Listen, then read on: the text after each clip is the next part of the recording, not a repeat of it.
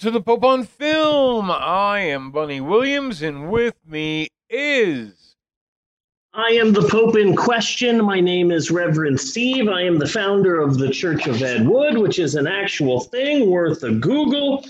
And it is episode 406 of the podcast. Yes, that is the episode we're at. Don't question it.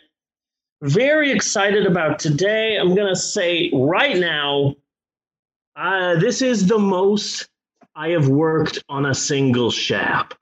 Yes. I watched a few documentaries. I uh, did research. I read an entire nonfiction novel about the subject. Really? I visited the subject's grave. Yes. This is the hardest I have ever worked on a shap, and I've been working on it for about three and a half weeks now. It's all I've talked about to the entirety of my family, and it's a lot. But this might be the first time ever that I think I have more shap than discussion for this week's movie, which is a big deal because this is a huge movie we're doing this week. Yes, we are. Oh my goodness gracious. So, very excited about this week. And uh, uh, we have a, a old, um, uh, what is it? An old um, thing we used to do that's coming back. What's the word I'm looking for? An old thing we used to do. Segment. Segment. I have an old segment that's coming back. Very excited about this week's episode, Independence Day. So, uh, yeah, let's just get to it. Yes. It's time once again to play America's favorite game show. Where in the world is Melania Trump? It's difficult to say it. Melania Trump. Where in the world is Melania Trump? Eh, Yeah, I, I should have workshopped that with you before you. Yeah, I, I can smell the dead bug. Can you? Not while I'm podcasting.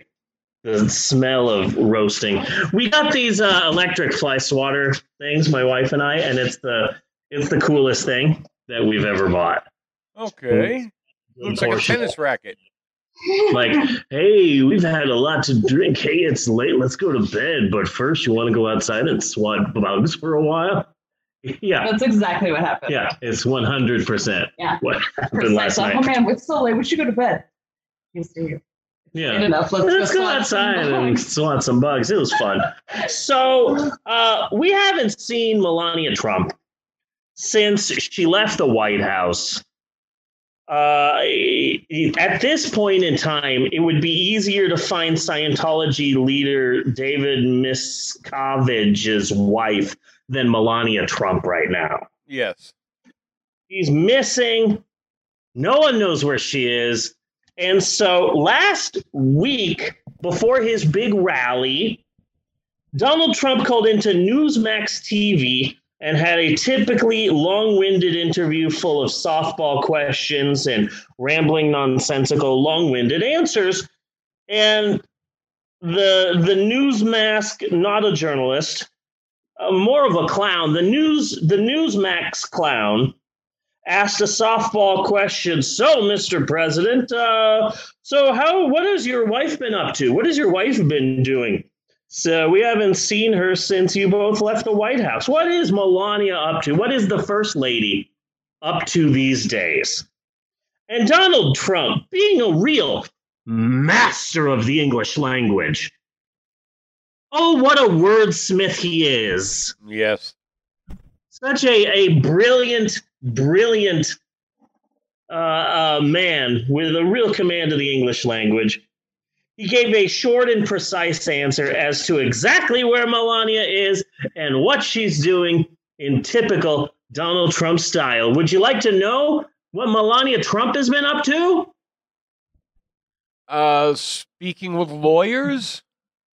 No. Uh, so here's the answer that Donald Trump gave as to where Melania is and what she's been up to. Uh, Donald Trump said the following, and I quote Well, you know, it's very funny. She's a very confident person. She was very successful as a model. She was very, very successful. And she's low key, but not actually low key, but she's low key. And the people love her. For instance, I'm about to make a big speech in Ohio. We're going to have big crowds. They already have them lined up. We're going to have big crowds, big crowds tomorrow night. And when I go there, there'll be many, many signs. People have signs. They bring signs.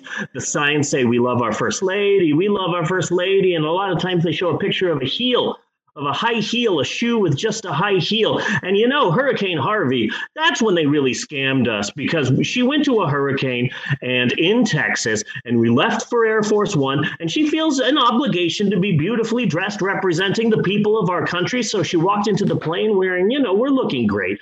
And she had a bag, and the bag were sneakers and sweatsuits and all the things, right? And she got hammered for going to a hurricane that way, you know, et cetera, et cetera. And the high heels became a big thing. Anyway, they loved the first lady and the people and you don't read that and you don't read that and they the news loves to keep her out and that's okay frankly. With her it's absolutely okay. You understand she's got a lot of confidence got a lot of confidence. She's very low key but not low key she's an outstanding person and look the bottom line is the people get it you know?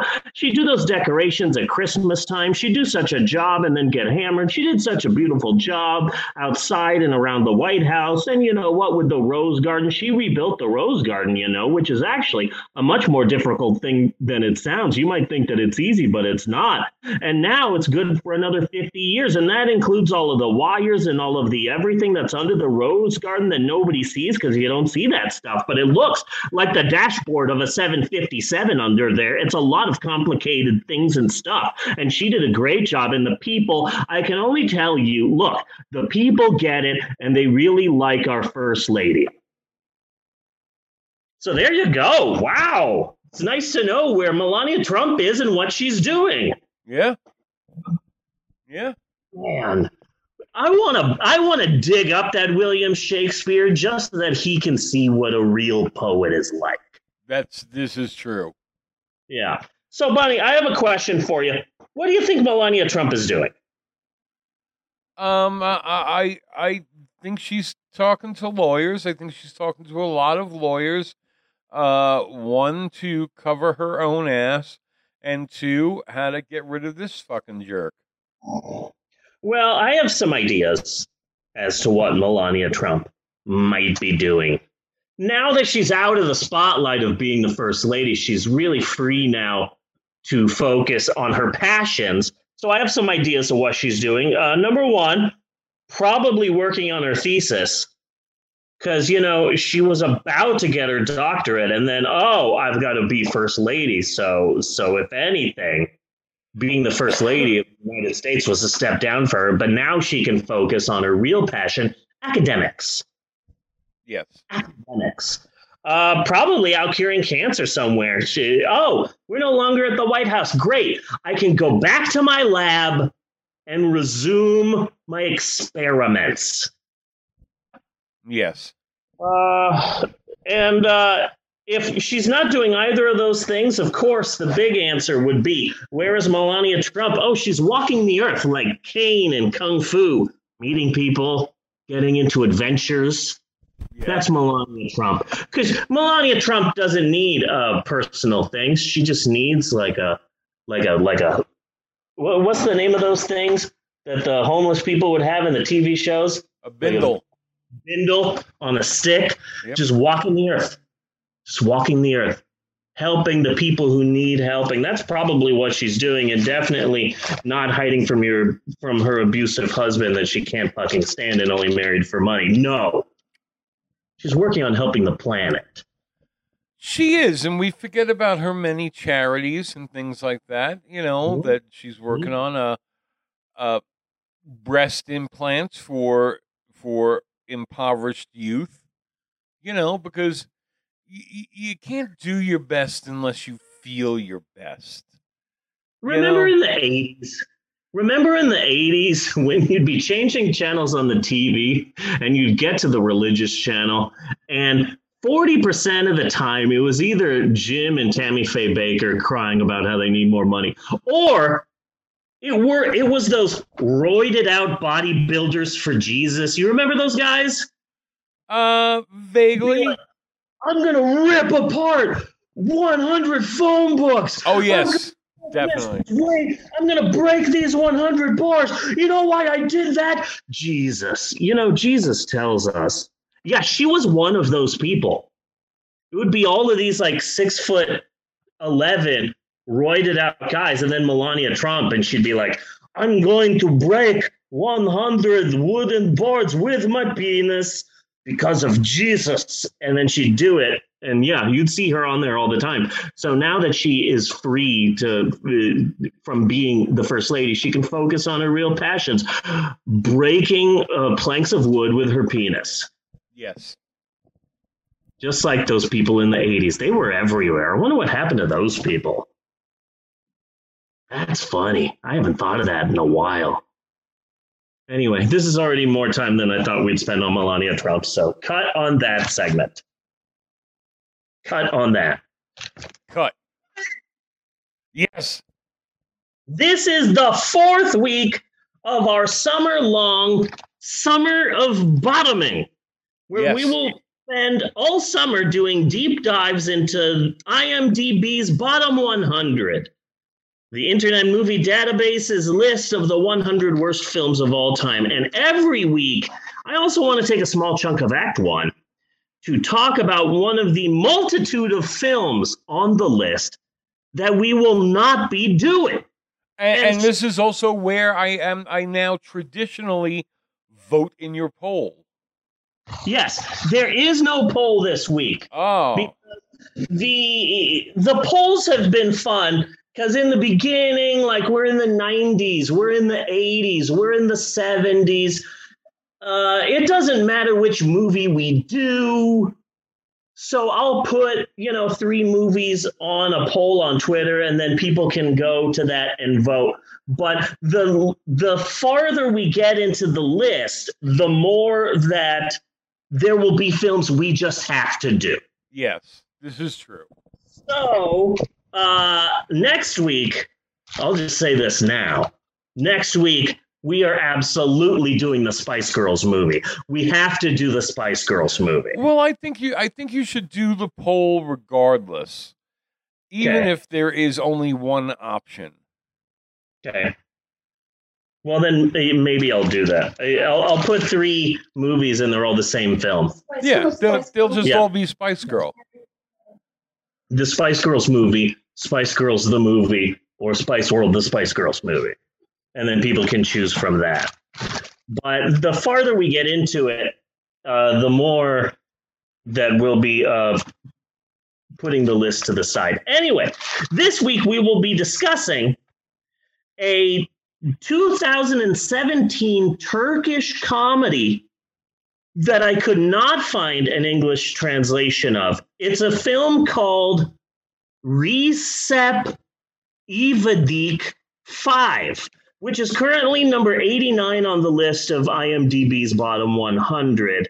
I don't know much about Turkish cinema beyond Turkish Star Wars, Turkish Spider Man, Mhm. Turkish Rambo, Turkish The Passion of the Christ, which features a lot of Jar Jar Binks clips. Yes. Uh, Turkish Godfather, which features a lot of scenes from Turkish Spider Man, surprisingly. And uh, other uh, Turkish, bootleg Turkish movies.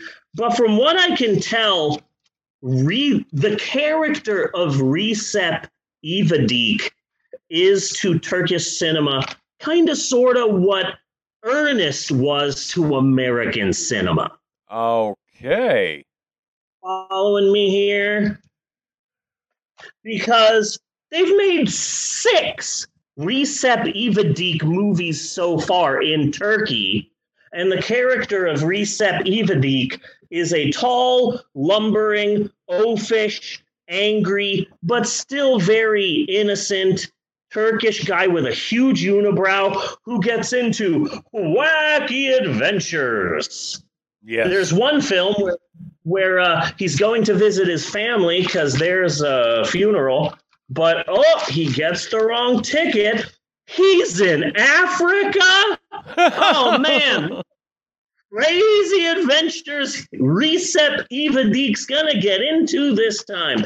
And apparently to the to the people of Turkey, he represents a, a type of Turkish man. That like I am super strong. I am angry. I am I am I am a Turkish man. Uh, you know, in sort of the same way that, like, if you're from Colorado and you find yourself driving through, um, driving through Alabama, you might say, "Oh man, there's a lot of Ernests here." You know, like, yes. "Hey Vern, hey Vern, let's go on down to the soda shop." Hey Vern, it's sort of like that. As far as I can tell, the first Recep Ivedik film he, he the character first appeared on a Turkish TV series, and he was so popular that they decided to make a movie. The first Recep Ivedik film came out in 2008. It cost only $500,000 to make, and it made $35 million.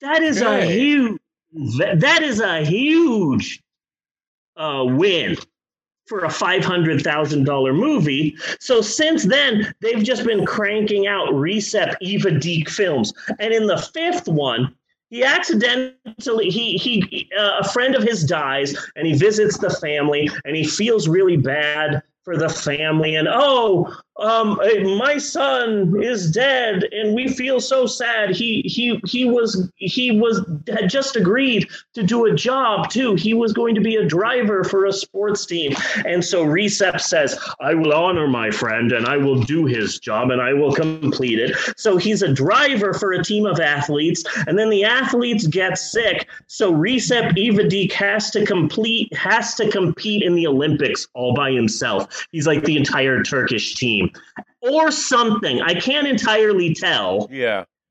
I, am not from Turkey, but Recep Ivedik is basically a patriotic Ernest. I I I I think that uh, whereas I may like may not like these movies, I may mm-hmm. like him himself. Just yeah. calling out bullshit of Turkish men. Yeah. Yeah, like I am angry and and I am very masculine and I am strong. I'm also kind of stupid, but I have a heart of gold and I love my family. But I'm not the brightest person and I'm angry and I'm going to get into wacky shenanigans and and yeah. Uh, so Ivedik 5 was one of the highest grossing Turkish films of all time. And also, like the Ernest movies, here's another uh, uh, like a connection to the Ernest franchise is that the Recep Ivedik films are huge at the box office and everyone goes to see them and everyone all of the Turkish people love them and think they're hilarious. Critics fucking hate them. Yeah. Period. They fucking so if anything, Recep Ivedik is to Turkish cinema. I don't know what the Transformers are to America. You know, it's like if it's like if they were making the Transformers films in America, but somehow all the Autobots were from America and all of the Decepticons were Mexicans. Yeah. So all uh, I know is uh, finding finding the artwork for this bit is going to be a lot of fun he's got this unibrow and he's got a flag and he's at a stadium because he he's just the he's the only member of the entire Olympic team. But it's not the Olympics. It's like the I don't know the Slovenian games or some shit yeah. like I don't know. But I thought about doing it. Like I found copies of the movie, but it's only in Turkish, and we have already done that on the yes, podcast. We have. And I just didn't feel the the need to do it again. But yeah, it's the highest grossing film in Turkey, but also the worst reviewed movie in the history of Turkey because all the critics are like, oh, Turkish cinema is brilliant and beautiful, and not this dreck, which is just for the commoners, sort of a thing. Yeah. So this is a movie that people like, critics fucking hate. So yeah, it's out there. Then and they made like two more after this. They made a bunch of Recep Ivedik films, and uh, I'm still one not sure. Uh, this is really just a layman's American. It's difficult to figure out what this uh, series really is because I'm not from Turkey. Yeah. But I think I did a pretty decent idea of explaining it. But but yeah, so that's Recep Ivedik 5, number 89 on our list of the 100 worst movies of all time. I don't know if it's that bad. You know? Uh, yeah, yeah, it's it's hard to say, and certainly, I mean, without a soundtrack, we are not really gonna Yeah. get the movie. You know what I mean? Yeah. But this even is but, with but the yeah, soundtrack, even with the soundtrack and excellent dubbing, just coming from Turkish society to here, we still might not get the movie. You know what I mean? Yeah. And, and yeah. so he's he's going to mock Turkish men, which I, I think is pretty awesome. But he's still going to do it within the bounds of society. I mean, like he's Yeah. not going to go nuts and start ripping up pictures of Muhammad, you know, Yeah. Yeah. Yeah. Which would be really fun. Yeah. So that's so that's uh so that's this week's look at one of the movies we won't be doing. I don't know what we're gonna do next week, but what I might do next week is change up the format because there's a lot of movies that were on the bottom 100 list that have since left. yeah, I find that fascinating that the bottom 100 list is ever changing, and so some movies come on it and then some movies leave. Like Leonard Part Six is no longer one of the worst movies of all time. I find that fascinating. yes, I find it absolutely fascinating. And other movies like that. So we might do that next week. But tune in next week and see. So cut on that. Ah, so excited for this. Buddy! yes. From December 2018 to March 2020, I was signed up for the AMC A List program. Yes. which subscription service where for 1995 one month I got three free movies a week and in all of that time there was only one week where I saw just two movies and for the rest of the weeks I saw three movies a week every week Yes. then the pandemic hit and my A-list account was put on hold. The last Steve Stubbs we did was episode 253. Wow. Well, it's been over a year, but guess who's back? Me, Steve, back to watching movies in theaters and discussing the movies here on the podcast. It is time again, once again, for the triumphant return of Steve Stubbs of the Week. Really? You're actually doing one like now? Yeah, I totally am. Awesome. in Act One. I'm so glad to be back during my A-list heyday because I was doing the math when we did this segment on the podcast. During my A-list heyday, I saw 178 movies in a 66 week period. That is impressive. During the pandemic, I only saw four movies in theaters. I saw Back to the Future, Yes. at the discount theater by my house because the discount theater was closing down and I was really depressed about that. Uh, I saw Avengers because a movie theater uh, one town down in Seminole, Oklahoma, they opened up and they were showing some old movies. They were showing Zootopia and Avengers, so I went to go see Avengers there. Uh, Godzilla versus Kong, I saw that in IMAX, and then Spiral, which was all right. Yeah. So, so we're back to doing Steve Stubbs. I am not doing three movies a week. There's not enough movies in theaters right now for me to do three movies a week. So I'm trying to do two movies a week. But if I don't do two movies a week, I, I'm not going to cry about it. So I'm trying to do two a week. And this past week, I saw the following two movies: the documentary "Summer of Soul." and the Disney live action movie Cruella. Okay. Now, every time I do Steve Stubbs of the week, there is one movie that I choose as the Steve Stubbs pick of the week.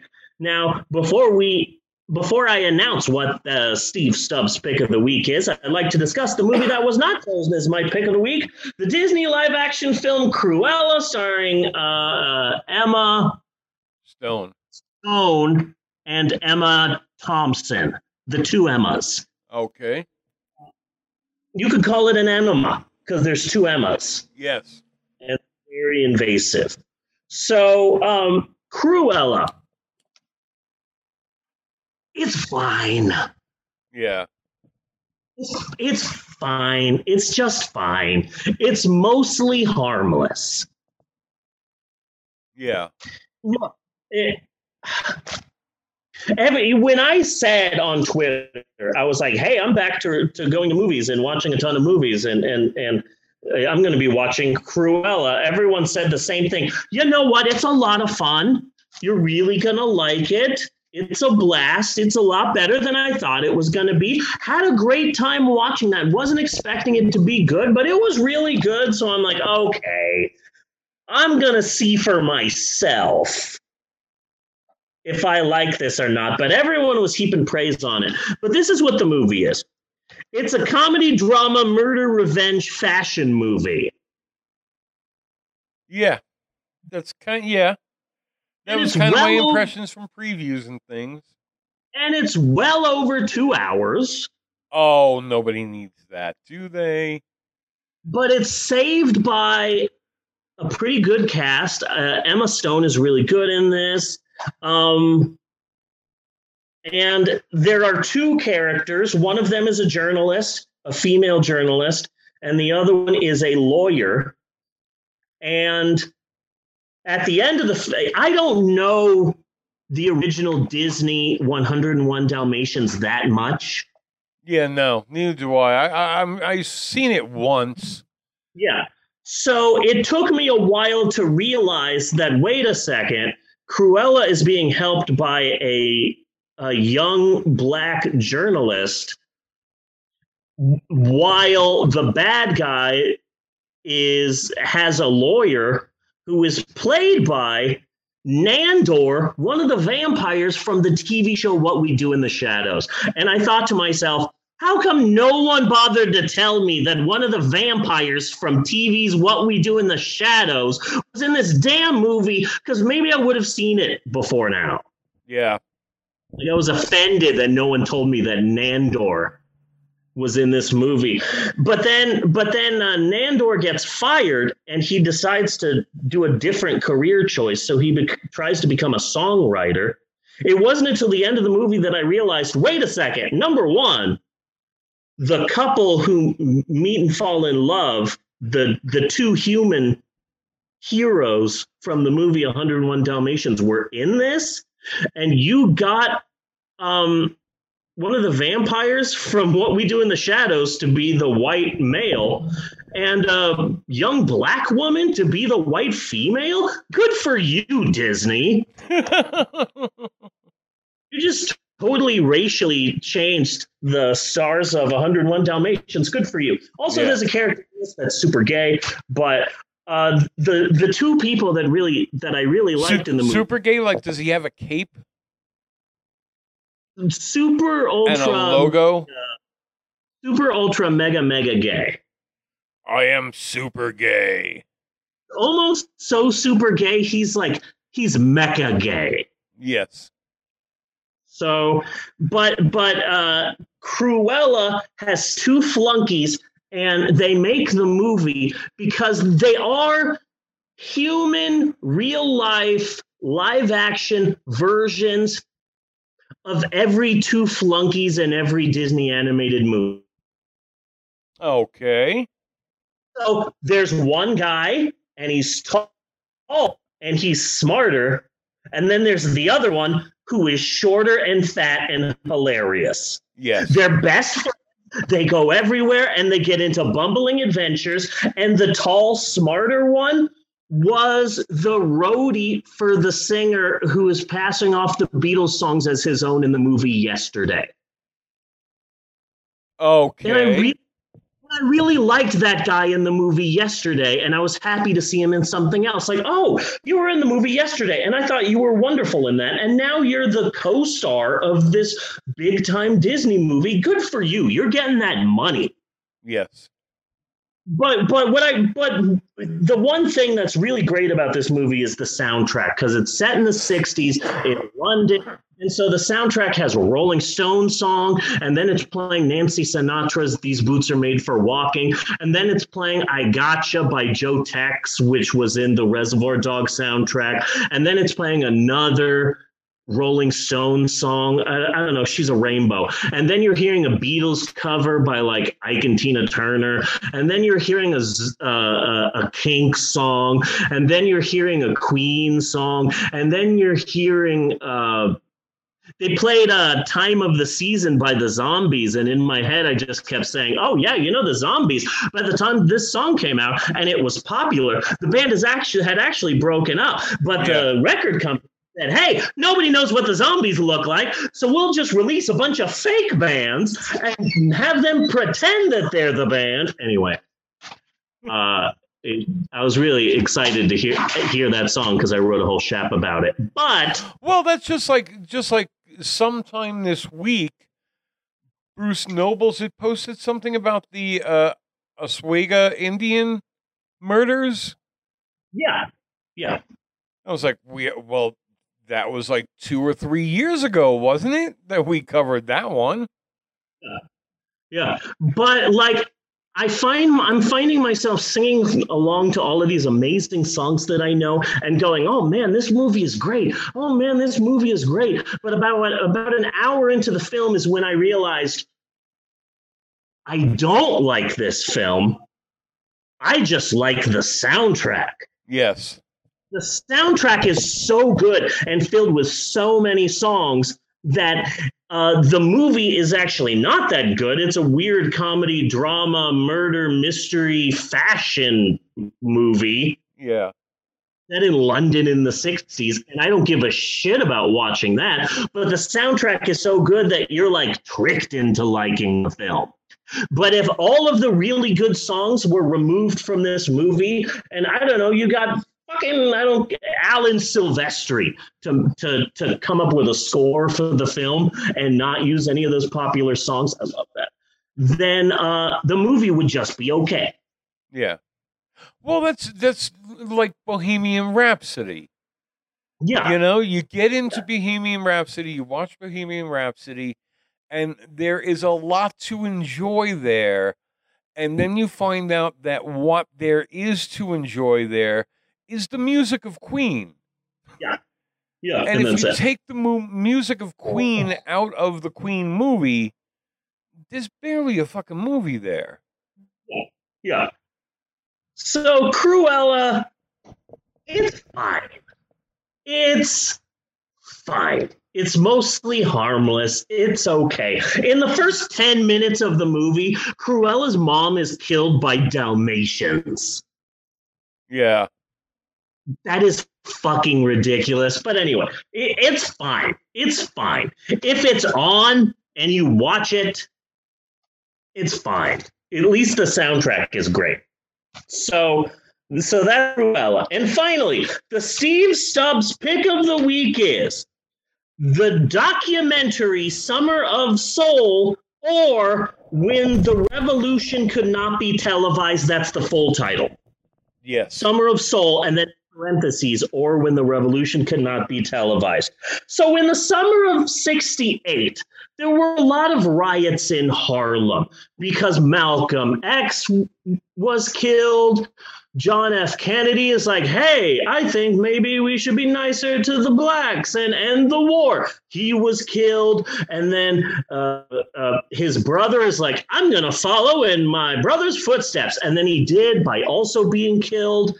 And then Martin Luther King Jr was also killed. And so there's all of these riots and all of this stuff. So then when the summer of 1969 came around, the mayor is like, we need to do something because Harlem is going to be, there's going to be all of these riots. Like last summer, there were a ton of riots. We need to do something to keep black people calm and and to to make them not go crazy in the super hot summer. And so they did a series of free concerts in the park in Harlem.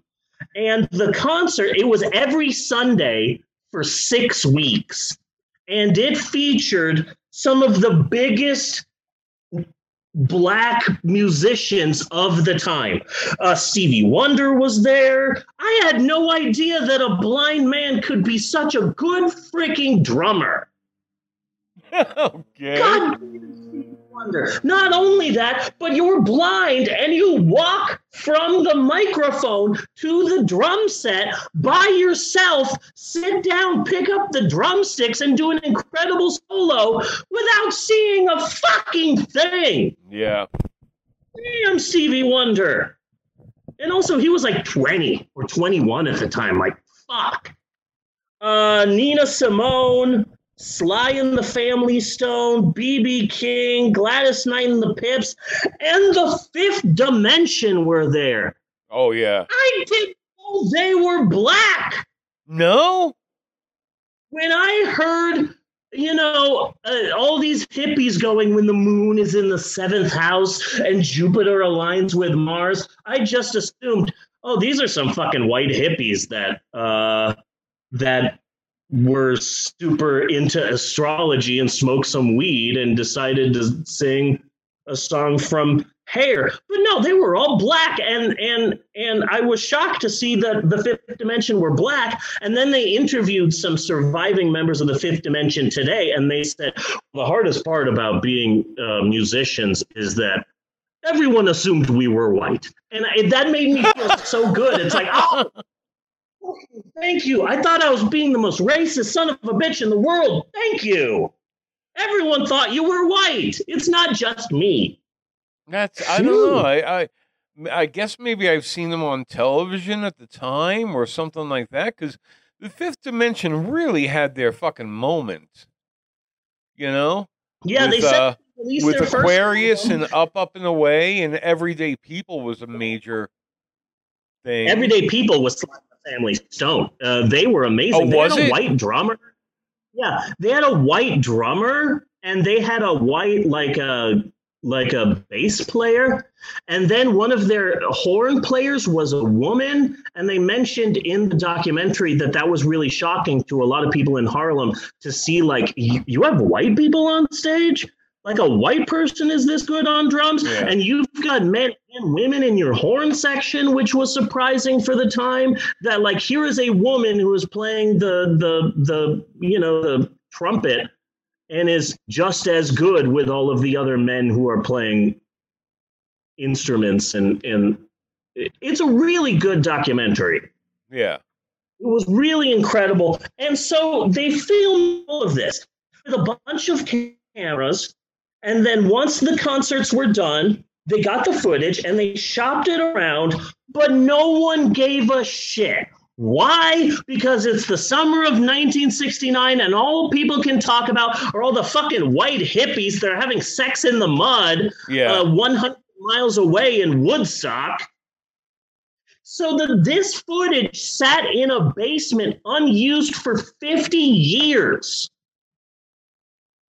wow. until Questlove from The Roots and The Tonight Show with Jimmy Fallon found the footage and made a documentary about it. It's an amazing documentary, incredible fucking music, a great message. They not only interviewed all of the musicians that were still alive and then showed them some of the footage of that concert, and a lot of them are crying and stuff, but they also interviewed some people who still live in Harlem who were there at the concert, just audience members and it's just it was a great film with a great message. And it was the perfect film for my first movie back. It is in theaters and it's also on hulu right now.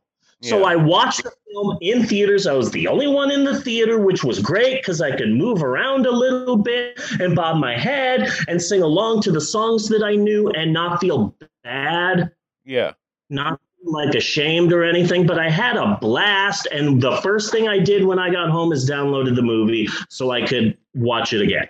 It's a great fucking film, a documentary. Currently, it's on my very short list of the three best movies of the year for me. Nice. It's at, at the moment, it's Barb and Star go to Vista Del Mar, Nobody, and then Summer of Soul are my three favorite movies to come out this year. Except So for the one I've I haven't seen, I've got to agree with the other two. Yeah, yeah. So uh, that was uh, Steve Stubbs this week. Next week, I will be seeing the Boss Baby sequel, Boss Baby 2 Cruise Control. This Okay. one in a cruise ship. Uh, oh, no, sorry. That's Boss Baby 2 The Dark World. Ooh. And not Electric Boogaloo, because that's that's played. That's just played. Uh, and I'm not sure what else, but we'll figure that out. Uh, yeah, and cut on that. I'm really excited that Steve Stubbs is back. That I'm back Oh to watch. God, yes. Yeah, that is the freaking best. Okay. Uh, Yes. we still have a full show. We've got Bunny versus, uh, where I will be spending some time talking about Stephen King and why he might be a son of a bitch. Okay. Um, I've got one of the biggest shaps ever. It is the greatest story ever, and I can't wait to talk about it. We're going to be talking about um, the producer of Blood Feast. We're going to be talking about Dwain Esper, who we've talked about before. We're going to be talking about Lee Majors. We're going to be talking about Oklahoma. We're going to be talking about the 1967 horror movie She Freak, and also the Shap. This entire Shap is about a criminal from the Wild West. I'm so Okay. I am 100% obsessed with this week's Shap, and I cannot wait. But, and, and oh, and we've got to talk about Nicolas Cage. Oh God, yes we do. I always had a crush on Leelee Sobieski. Who was that? always had a crush. She was the one in the Wicker Man remake who was like, "Can I come with you? Will you take me with you?" Like she worked at the bar. The and, and the yeah yeah yeah she was she was really cute in a Helen Hunt kind of way. Yeah, I, I I always liked her growing up. It pisses me off that this film was rated R, but then it's like 2006, and every horror movie has to be PG-13. So let's so they took a lot out, and it's like, damn it! I got really excited because like, oh, Leelee Sobieski's in this, and the original Wicker Man had a ton of nudity. Yeah. Come on, nudity! Oh shit, this is PG-13. Fuck! There's no having sex in the field in this one yeah. pissed off. I'm pissed off. And I, I'm sorry. I'm sorry. I know that we're about to go on a break, and I know that we need to save all of this for when we get to the conversation. But Edward Woodward was a man with principles. He was a devout Christian. He believed in the police force, and Yes. he had morals, and he believed in Christ, and that's what made him so so believable as the hero who is uh, meeting all of these uh, like paganistic people. Uh, Nicolas Cage is just a fucking schlubby policeman with PTSD and a bee allergy. Yeah. I Uh-huh. don't give a shit what happens to him. Edward, the, the equalizer had principles. Well, that that yeah yeah yeah we're gonna have to get to that because yeah that's a that's I a I major fucking thing. I know, I know. Before we get to any of that, maybe we should take a break. Should we take a break? We should take a break. Okay, I concur. We will be right back with more of the Pope on film after this. Do do do do do do do do do do. Do do do do do do do do skiddy papa doo wow and break. I would.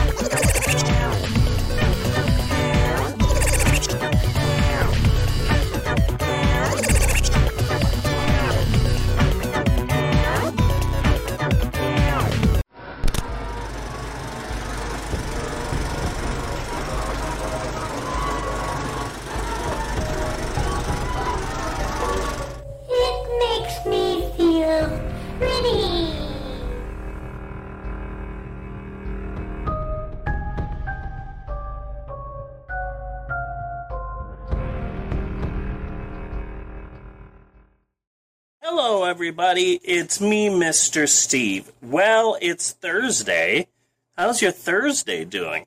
It's totally Thursday and not Saturday after my Raising Little Leader story time, and I'm going through a story time marathon to make my week easier. Look, I'm in a different outfit. Anyway, today's video is a strange one. If you are familiar with this channel, you know I make a lot of references to pop culture, and I use a lot of little clips here and there.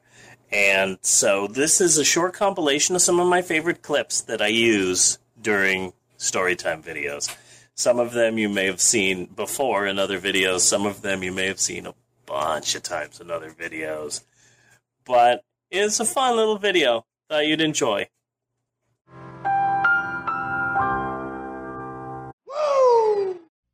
I'm Michael Jordan. Stop it. Get some help. Life uh, finds a way. Imagination. Bum bum bum. Got any grapes? Not funny. Thank you for being a friend. Travel down the road and back again. Mr. Steve is recording this theme song so he doesn't get a copyright strike. And if you threw a party, invited everyone you knew, wow, you would see the biggest gift would be for me, and the card attached would say, be sure to like and subscribe to, to, to, to. Hi, it's Vince with ShamWow. You'll be saying wow every time you use this towel. Everybody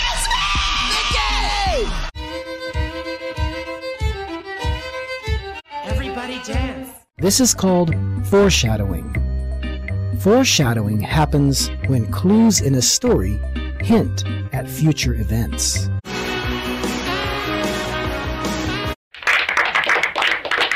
Roll the cheese. advising lawmakers. I can see he had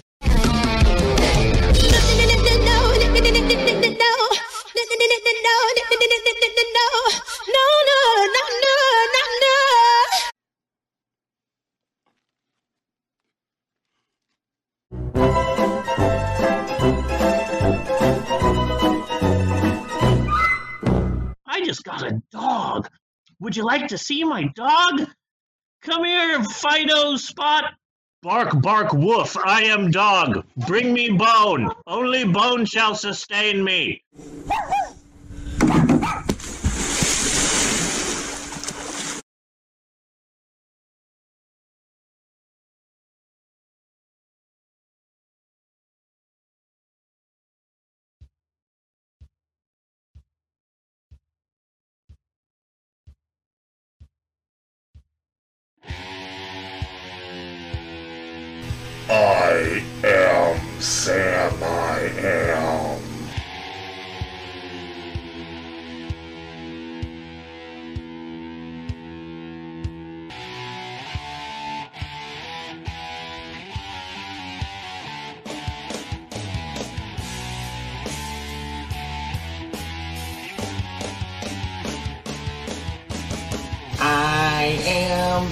I am. Would you like green eggs and ham? Would you like them over there? Or would you like them over here?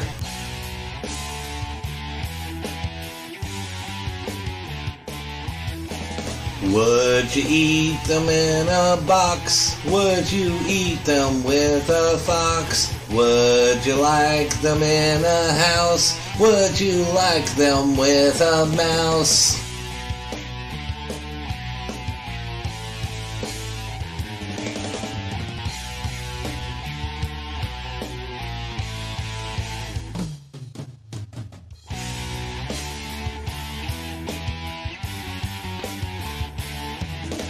You may like them, you will see. You may like them in a tree. Would you, could you with a goat? Would you, could you in a boat? I could not like them. Those green eggs and ham.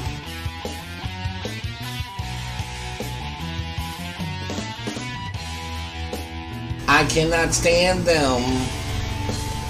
Mr. Sam, I am.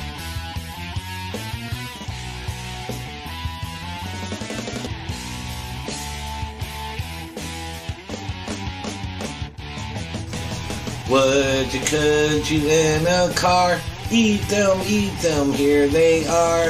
How about in the rain, in the dark, or on a train?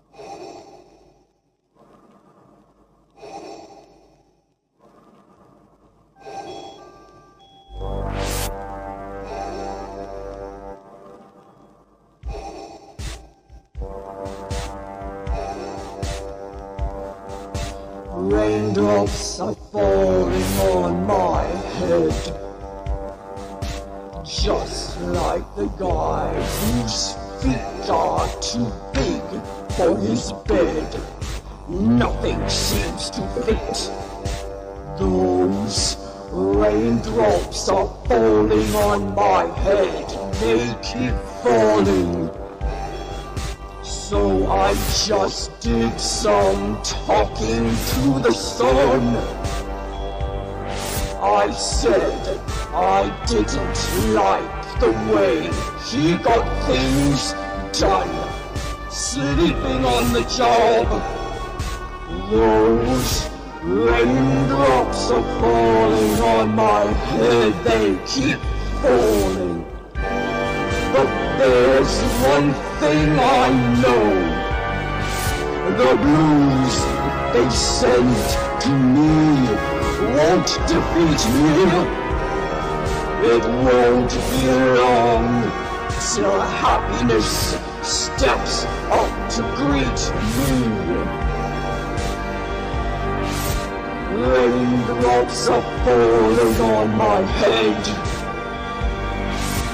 That doesn't mean my eyes will soon be turning red. Clients not for me because I'm never gonna stop the rain by complaining. Because I'm free.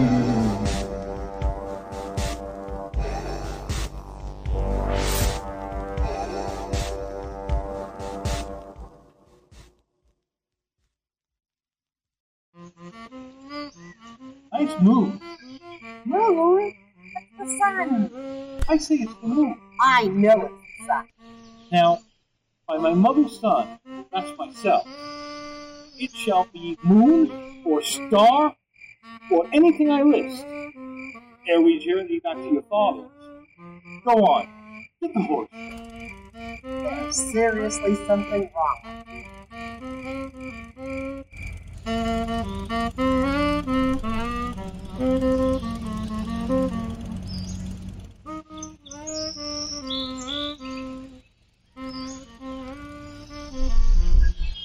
Okay.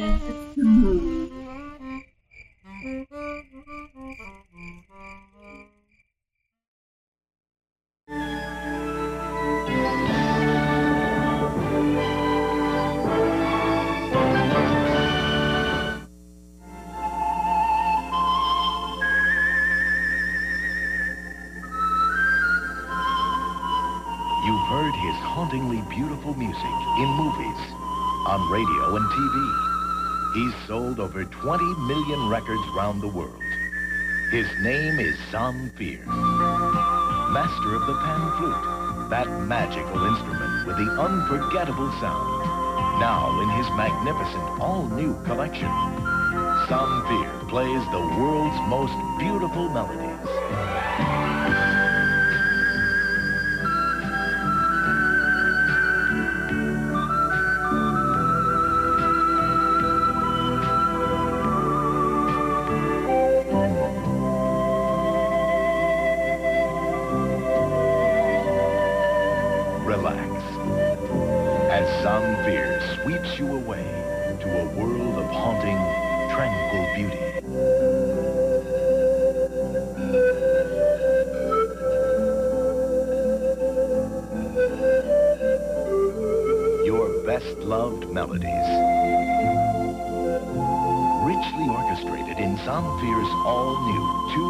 Treasury. But remember,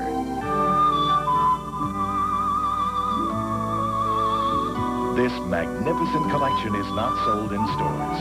Please stay tuned to order. Use your credit card and save COD charges by calling toll-free 1-800-421-2000. Or, to save all additional charges, send check or money order for only $12.98 for two albums or two cassettes, or $19.98 for two compact discs to Zamfir, P.O. Box 8449, Atlanta, Georgia. Remember, that's Zamfir, P.O. Box 8449, Atlanta, Georgia. Live fast, die young, leave a good looking corpse. You just make sure you come back next week.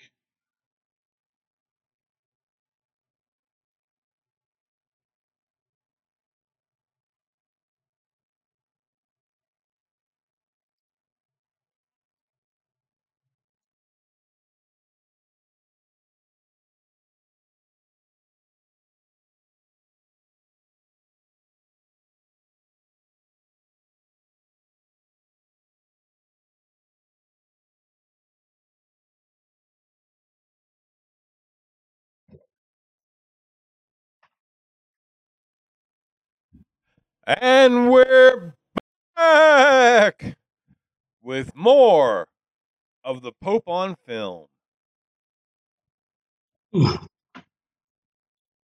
Money. Yes. Are you ready for another exciting, pulse pounding, booty shaking installment of everyone's favorite podcast segment, Bunny Versus? Are you ready? Are you pumped? Are you amped? Are you jazzed? Are you psyched? Are you primed? You're not getting on my computer, cat.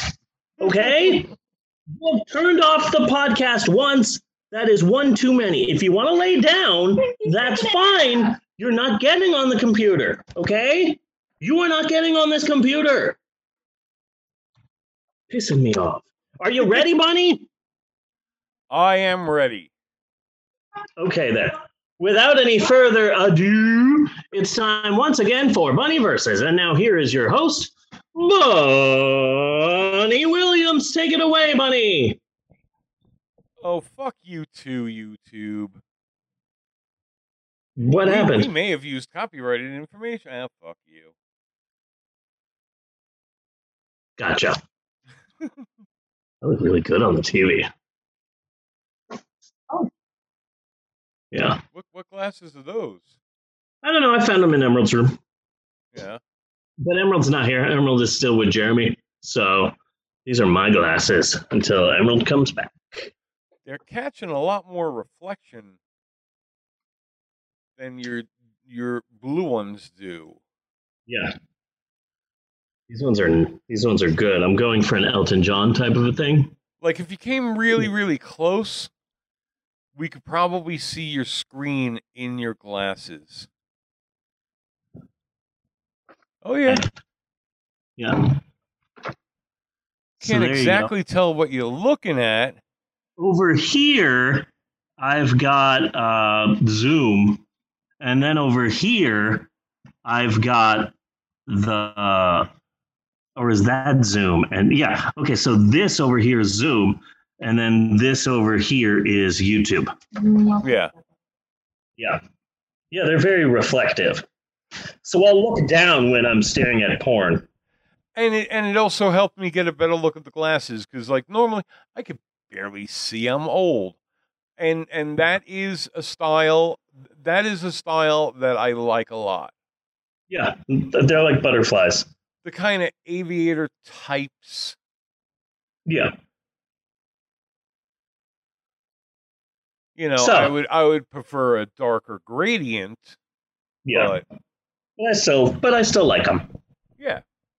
Mm, mm. Wow, my hair looks a lot greener on TV, on YouTube. Good. Bunny, before we begin, I wanted to mention something on Bunny Versus. Yes. Okay. So on June 29th, 2021, the year of our Lord 2021, Stephen King, the author, Yes. tweeted the following quote what is the worst horror film you ever saw for me it's blood feast Okay. first off fuck you stephen king secondly there are films based on your work that are worse than blood feast Yes. This is true. Secondly, I have seen films that are worse than Blood Feast. Oh my god, what was the name of that horrible movie where the all of the appliances came to life? Maximum Overdrive. Yes. Now, horrible movie. Who directed that? I don't know. Some cokehead with a drinking problem. oh wait, it was you, Stephen King. So you can fuck right off. Yeah, I, I, Blood Feast. Blood Feast is what it is, and it serves its own purpose in its own little niche, which is basically gore porn. Yeah. And that's all. You know, we don't really care about the backstory of the pizza delivery boy. Okay. Yeah. Just that it's a really nice thick Sicilian. Yeah. You know, that's all we care about. We don't really care about the goddess Ishtar. You Yeah. know, we Well, want to see somebody squish a cow liver with with fake blood poured all over it. Well, Larry, In looks close-up. it's gonna be another long, hard one. yes. Love that line. And then you see the bad guy get squished to death in a trash compactor, and there's blood and guts everywhere. And then you just. Now, see, this is how I knew this was going to happen. Let's let's let's not react to the man we saw crushed to death in a trash compactor. No, let's just do the exposition and wrap this film Yes. with no emotion whatsoever as to the horrible thing we just witnessed. Yes. Yes. Someone was indeed. crushed in front of us. Interesting. Anyway, see you later, Larry. Gotta go. It's bowling night. But yeah, there there have been Stephen King films that were worse than Blood Feast. That just pissed me off. Stephen just King, but but like I can give him a little bit of a pass because he's just turned into such. He turned into exactly what we should have known he would turn into. He Yeah. turned into a curmudgeony old guy from Maine. Yeah. Yeah. That's who he is. Stephen King has become what was his name? Judd Crandall from Pet Sematary? Yeah. Played by Yeah. Fred Gwynne. That's Yeah. Stephen King now. Yeah, that, that's a good that's a good explanation That's, of modern. who he is.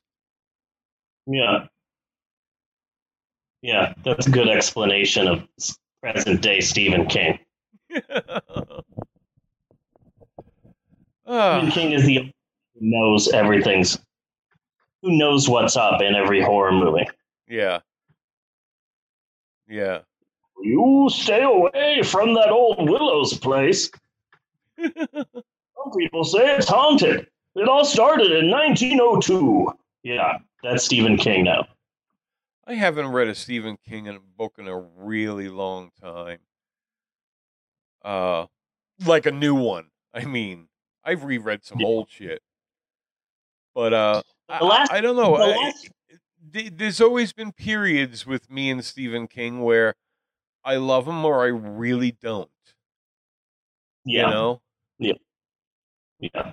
like coming off of Cujo and coming into like Dolores Claiborne, Gerald's Game, things like that. I Oh. I kind of tuned out all through Yeah. there, Yeah.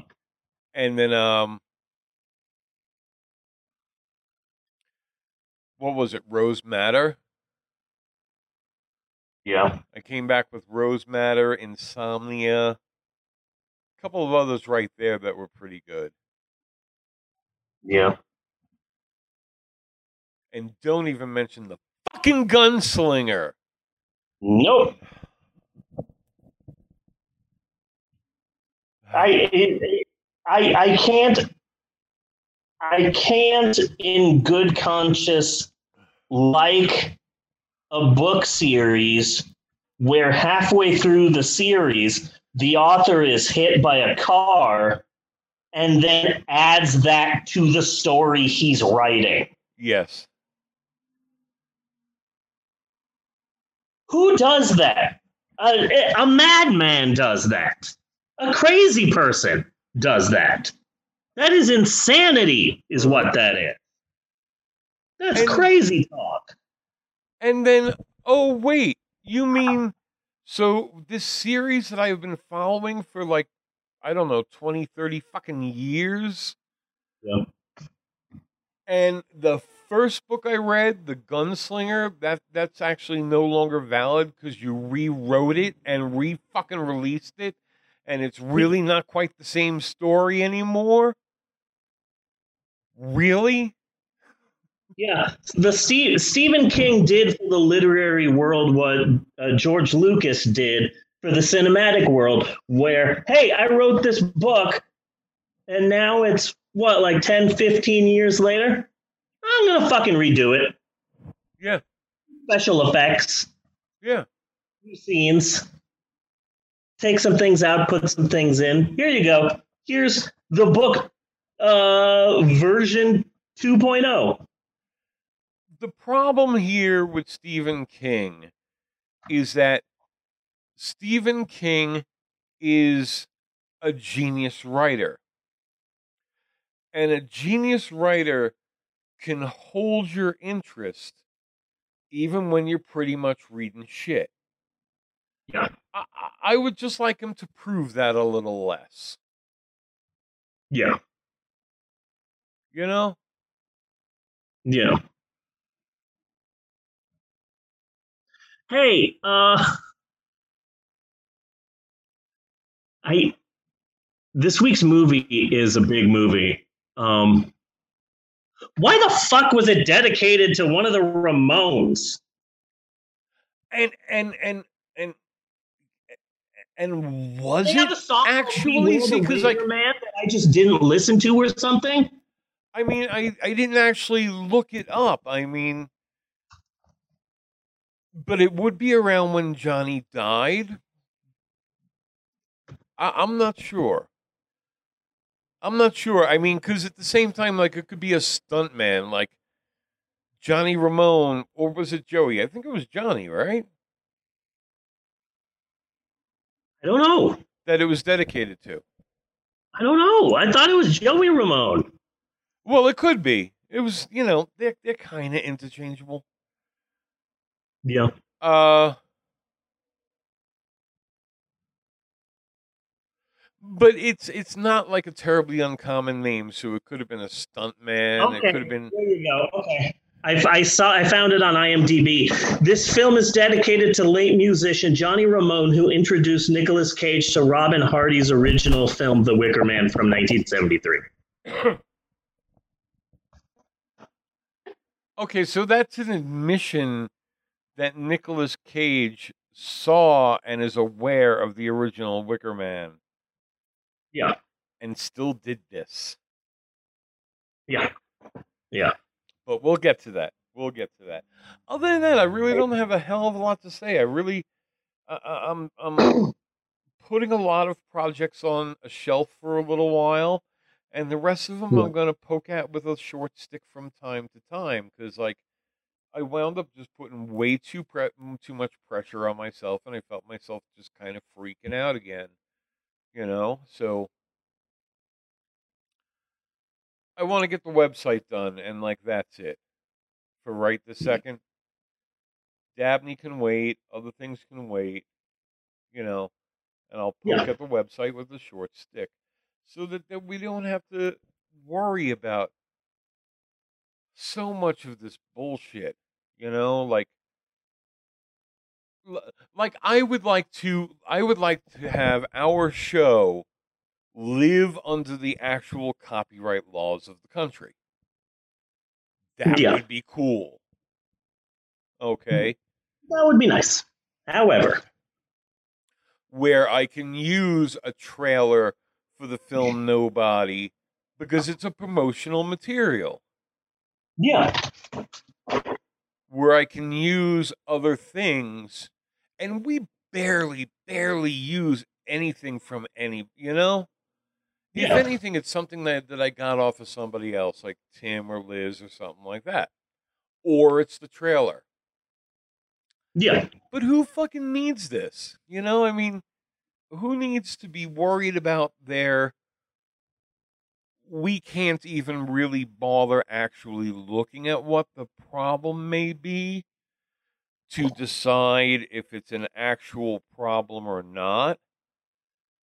We're just going to let the algorithm say no. Yeah. Yeah, it's not even a person looking through these things. It's just a it's a bot. and then it's So- on then it's on you to fight it well i haven't i haven't fought any of them that's why my channel is completely the channel we're going out on right now is completely and totally non non demonetized Yeah. which is what which is what youtube did well okay you know no problem Uh, uh, i was Bella never was using shocked. youtube to try to fucking make money anyway man you know Bella was shocked yesterday. to throw up my stuff huh Bella was shocked yesterday when I told them how many views our episode on Kill Bill one and two has gotten. Oh yeah, it's it's it's over a million. I I don't know how how many exactly. Yeah, but it's not because people are big fans of the podcast. It's because uh, they think it's an actual Quentin Tarantino movie. Well, they they, they because they start. but I love that fucking thing. I love that fucking thing. Uh, you know, if the YouTube channel got deleted, it would be it would be the Kill Bill thread that I miss the most because these are a pack of fucking morons who think it's the actual movie, and instead of actually, first off, instead of hey, I clicked on the wrong link and move on. No, we're they gonna need to blame- they need Yeah. to stop and comment. Yeah. And then that comment helps the algorithm. yeah. And then once one person comments, then a bunch of people comment, and I start getting comments in Hindi, and I start getting comments in Japanese, and I all over the world, all over the world. The Kill Bill episode posted on YouTube. Search for it. Over a million views built on hate. Hate and rage are the key ingredients to the success of that video. Yeah, so we should start saying the Pope on Film podcast. Over a million viewers on YouTube. Yeah. Yeah, notice we're saying viewers and not fans. No. No. Over a million viewers on YouTube have listened. But out of But out of that, out of that couple of million, we got a good decent amount of likes as well. Yeah. Yeah. You know, There's a lot more dislikes than likes, but hey, we still got likes. but but but you know, but, and sometimes I go back at them. I went back at them for for uh, quite a bit at first because it was fun. Funny. and it was just cranking up the views. Uh, Yeah. But uh, but now it's only occasionally that I go up. But it's like the two questions are are one. What the fuck made you think that this was the this was the actual movie? Yeah. Okay. It says it nowhere. It's a podcast. What are we reviewing? Yeah. We're reviewing Kill Bill 1 and 2. We're not allowed to use that title. The title uh, makes perfect sense. Again, Yeah. nowhere on there does it say it's the it's the full movie or that it's the movie at all. Yeah. TPOF, number 59, I think it is. That didn't set off some kind of a question in your mind about what that might be? Yeah. No, everyone just thinks that it's the, full movie. It's hilarious. And and what's even fucking funnier though, dude, is that I, I posted well over a hundred of those videos. Yeah. That's the only one anybody minds. Yeah. They're all Don't exactly the same. TPOF number and the name of the movie we're covering. Yeah. and mostly because it was uh because how YouTube used to be. I don't I don't- I don't see this feature anymore. But you can send an upload directly to a particular playlist. Yeah. So that's the name of one of the playlists. So you have that as a tag at the front, and it automatically goes into the playlist. That's Yeah. how it used to be. But yes, over over a million over a million views. That hate built. Yeah. Yeah, it's wonderful. But the, but the second thing is like, okay, so you clicked the link and the and the, the full the full movie wasn't there. Maybe I don't know. This is a trivial thing. Get on with your fucking life. nope, not on YouTube. You know, like, should I stop and bitch every time I'm searching for something on the internet? And the first couple of things I click on have nothing to do with it. Should I stop and bitch at those people? Absolutely. Because, because their site did not turn out to be what I was searching for. yeah. Oh. It it almost makes me weep for the nation. The the Kill Bill thread. Yeah. It's great. And So I want to I want to get the website done, man, because I am really, really, really excited about the whole roadshow idea. Yeah, it's a cute idea. There is so much we like. Like this is this will be absolutely the best bang for the advertising buck. You know. Yeah. and it it'll just be like a lot of fun. I think we really need to sit down and think about like what we want to do with this. Like, I want like every segment to at least have some mention of Kent, Ohio, in one way Yeah. or the other. You Yeah. know, even if we just say Kent, Ohio. Yeah. But God, you know, can we grab a local restaurant and go through their Yelp reviews? You know, That's a great idea. Yeah. like I, I I don't want to intentionally diss a city unless they really deserve it, you know? Yeah. And then we just won't go back. I want to go to the cities randomly somehow. Maybe off of Twitter, maybe off of your Twitter feed because you you get more responses off of people. Yeah. Uh, have them make suggestions and something something like that, and then do a poll, and we go to one of them. And you know, if it's a, if it's a decent city, we'll treat them decently, but we'll also have fun reading Yelp reviews and you know, what's the underground scene. I mean, a lot of it we could probably just grab off this the Chamber of Commerce's website as PDF files for research. Yeah. You know, can we find a wacky person in town and talk to them? Yeah, where's where's However, where's the, where's the gay scene in Mobile, Alabama? exactly. Yeah. The red light district of Kent, Ohio. Yeah. So like I I don't want to necessarily insult the city. Well, l- let me not even I don't want to insult the city. Okay? But we still have to have fun with it and we still have to have like our kind of fun and the things that we think are funny.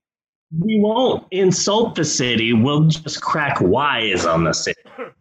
Yeah. We'll just crack mad wise. Yeah. But if we wind up rolling into a city and then and then just for like more technical reasons, like each year I want to start at Kent and then whatever the sixth city, the sixth month, Yep. halfway point in the year, whatever city that one is, I want to hit at least those two every year. Nice. Okay. Because theoretically, as you become more familiar, you should more people should show up. Yeah. You know, Yeah. oh, this is I, I remember seeing this from last year. I maybe should check it out this year. And maybe they do, maybe they don't, but they'll think about it every year, at least. Yeah. Um, and then all the other cities, they would be kind of up for grabs. I guess it would be how how well did we seem to do in each city, if we go back or not. But I'm really excited about that idea. But I got to get the website fucking done Yeah. and like done enough. You know, if I get one page up, doing what I wanted to do, which is stream our shit and have a place to chat, I'll call that good. Nice. you know, but and what really pisses me off about it is Hmm. I've done this before. I've written a website like this before, but it was a long time ago and all the fucking technology has changed now. Yeah. Windows used to have a built-in streaming media server. Nice. and and I, I I would put everything in there. It would play like a playlist, and I was able to stream that out. Well, that technology's gone, Yeah. so now I got to figure it out all again. I can get That's- a single. I can get a single video to play, Yeah. but it needs to be a playlist, and then it needs to be a playlist that I can interrupt with the OBS stream. Yeah. so we could send this stream over there. And then the only ones who can cut our feed is like Comcast, Yeah. you know? Yeah. But that's about all I got for now. Although I, I think for with the Shap coming up, I think I might need to play Break One again Okay. briefly. That's fine. That's fine. That's fine. I'm so excited for this week's chat. It's a long one, so if so, it might be a, a good time to just go potty now. Well, we're not quite done here, but we're definitely wrapping up. I'm wrapped Yeah. up with my shit, but how have you been this week besides excited about the Shap? Uh, good, good, good. I mean, uh, uh, not much to report. I'm going back to the movies, which is exciting. Yeah. My family and I did a bizarre road trip yesterday to a grave. Uh, I don't know. Uh, it- it- my relationship with my wife is pretty good right now. We are we are very close together, spending a lot of time together, and uh, yeah. So things are things are good on my end. How are you, buddy? Uh, I'm okay. That's that's how I've been. You know, I've, it's just the annoyance of having to sign on Facebook again, and Facebook lied on me, lied to me, which I find Yeah, really suspicious. Yeah. So Facebook tells me that somebody changed my email, my Facebook password, and made it a secured site or something like that. That's what they told me. But apparently, from what you showed me, they told you they deleted me for being abusive. Abusive, yeah. Now, I am sure that if you got that, anybody else that I have chatted to in in Facebook in Facebook Messenger, they probably could see it too. Probably, yeah. And it's like they they they see, and they were just like, well, if you if we could have your ID, we'll just get this taken, you know, like blah blah blah, like this. They're like stringing me to get my fucking license. Yeah. You know, they're not telling. I mean, they could have easily say, "We've kicked you off of Facebook." Tough fucking shit. Yeah. You know, that's not what they're doing here. No. So then they want. So then they. Then I. They get my license, and they still say no. Like you know, uh, maybe if I send it again, I don't know. Like it's rejected, but there's no reason why. So maybe it still wasn't clear enough of a shot or something. And frankly, at this point, who fucking cares anymore? Yeah. But then I then I was like, well, I still have the Pope on Film account, which I actually set up in Thunderbird so I can watch it easier because we might Yeah. start using that shit again.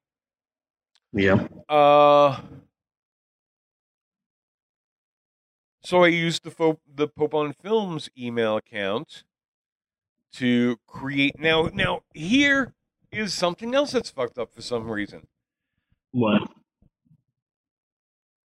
Because, because I know other people who have gotten kicked off of Facebook before, and they had to come back with a dummy account or a different account or a new account, and generally, they flip their names. Like now, we have Nobles Bruce. You know, Yeah. and I have my friend uh, Bailey Rachel. you know, Mr. Lobo was on Facebook as Mr. Lobo, but then they said, no, this is a nickname. We need your full name. You have to be Eric Lobo, which is his name. But he was upset about that because he went by Mr. Lobo. So we shut down that account and came back as Alan Smithee. yes. So now he's Alan Smithee. So I tried to do the same thing because it sounded really logical to me. So I will now be William Bunny. Yeah. And all of my friends will know who I am anyway, and they'll know what the story is. So it's not going to be that big of a fucking deal. It would Facebook would not accept William Bunny as a legitimate name, uh, and I'm like, why? I, bet Should've- you we can Google a billion William fucking bunnies. Well, at least Should- a million. Should have gone by Bunford Williams, your God given Christian name. Yeah, yeah. I, if I would have thought of it, that would have been awesome. That been Bunford. fucking awesome. Yeah. Uh, Man, imagine explaining that. Like, why Bunford? Yeah.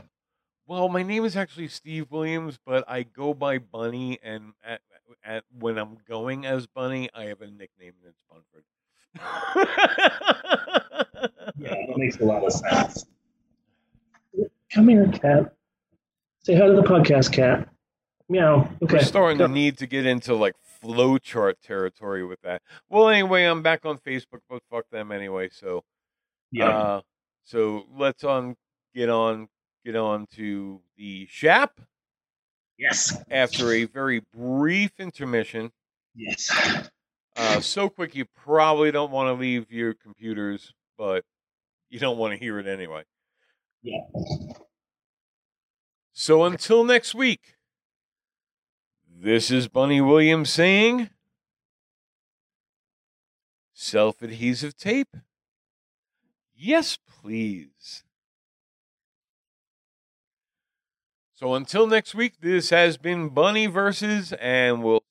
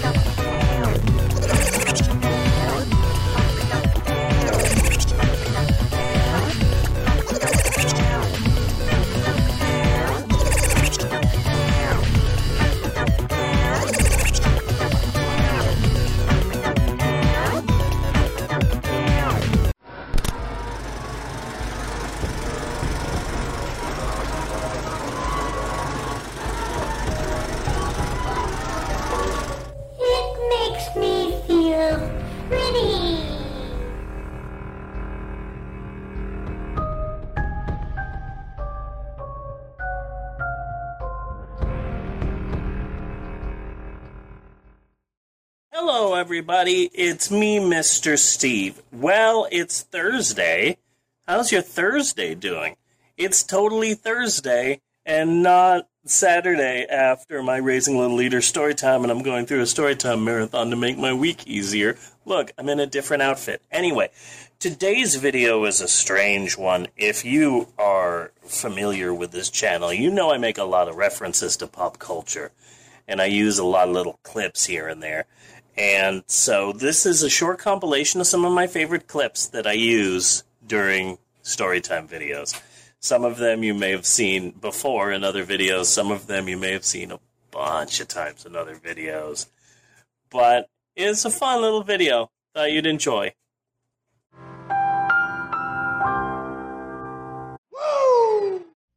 I'm Michael Jordan. Stop it. Get some help. Life, uh, finds a way. Imagination. Bum bum bum. Got any grapes? Not funny. And we're back with more of the Pope on film. Buddy! Yes. If you're like me, you're no doubt a big fan of this podcast, The Pope on Film. I mean, who is it nowadays? In this day and age, T-Pop is sweeping the nation. But only real fans, true hardcore fans who have been with us since day one, would know two facts about us. Two undeniably real and in no way made up on the spot facts about the both of us, America's hottest will they or won't they couple, Bunny and Steve. First and foremost, Bunny is the undeniable fact that when you're not doing this podcast, you, Bunny, are the CEO of a brand new company that's doing very well right now. So tell us, Bunny, about your very successful company. Uh, we have quickly become the national leader. Basically, we saw a need that wasn't filled. So becoming Yeah. a national leader was more for lack of competition, but we are the national leaders in turtle polishing. Nice. Turtle polishing and manicure. An Uh, we feel, business. huh? It's an upstart business. it's an upstart business and it has taken off. Everybody, everybody, uh, is, is behind the philosophy of the company and they understand that uh, we are there to make turtles as attractive as possible um, as as basically you, you know like offerings offerings to poseidon Yeah. basically you know because i'm begging every god in sight that we don't all die Understandable. Yeah. So so polishing a couple of turtles, sending them off to to to Poseidon. Um, people see the need.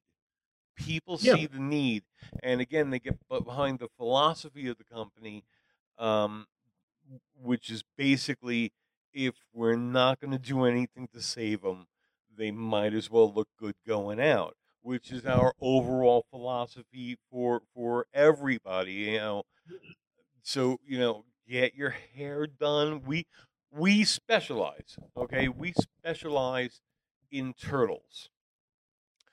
But there are franchise opportunities for other animals and mm-hmm. humans are animals you know Yeah. we we should all look if nobody's gonna save us and we're all gonna die Yeah. we should all look good on the way out Agreed. Agreed. Wholeheartedly agreed. Your business is going places. yes Going up, up, up. Yes. And the but, second. but again but again we specialize in turtles yes. okay for Yes. us it's all about the turtles And it's not a joke. no Seriously, people. It's not a joke. Like the Snuggie. This is not like the Snuggie. yeah hmm That's my think you should leave reference. It's a wonderful show on Netflix starring Tim Robinson. Everyone should be watching it. I'm obsessed. really what's it called Yeah. I think you should leave with Tim Robinson. The episodes are only 15 minutes long. Season one is on Netflix right now. Season two is about to come out. And uh, I have become obsessed with this show and I quote it all of the time. I am you 100% obsessed. you are taking the helm on this aren't you Yes. Okay, yes. I just realized I got to put my mouse all over there because I just realized that I just keep I just have a habit of fidgeting with it. Yeah. No. I, yeah. No. I've got it. I've got it. Um, uh, yeah. I'll be. I'll be taking control of this. Yeah. And the second thing that you would know about me is that I'm a big fan of this podcast. I love it, but I'm also a storyteller. So what we do at this part of the podcast is I get a story from the history books, maybe one that people don't know that well, and I reword it a little bit uh, via my own unique storytelling style. And that is what this is another educationally uneducational installment of Steve's Historic Approximations. Dun, dun, dun. Or SHAP, as I like to call it, repeatedly, annoyingly, whether anyone wants me to or not. Personally, I like the name SHAP. It's short, but it's quite endearing. It's the Warwick Davis of podcast segment. Yes, it is. Anywho, this week on the old Shappity Shap Shap, we will be talking about one of the most incredible stories we have ever done on this Shap.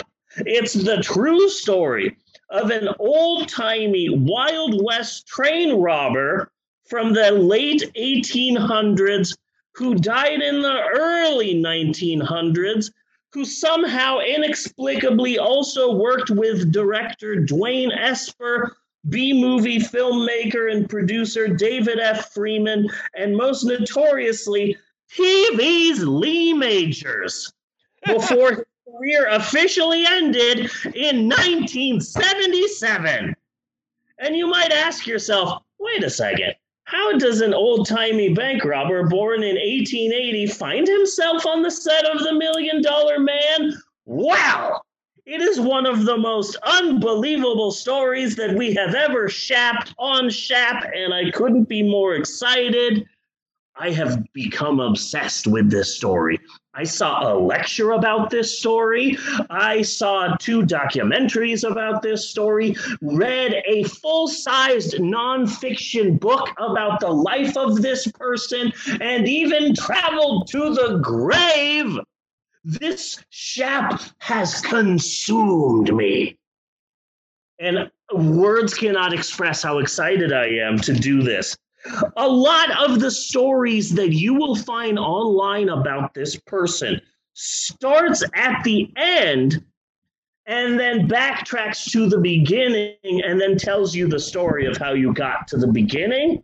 So a lot of stories about this person start on the set of TV's The Six Million Dollar Man.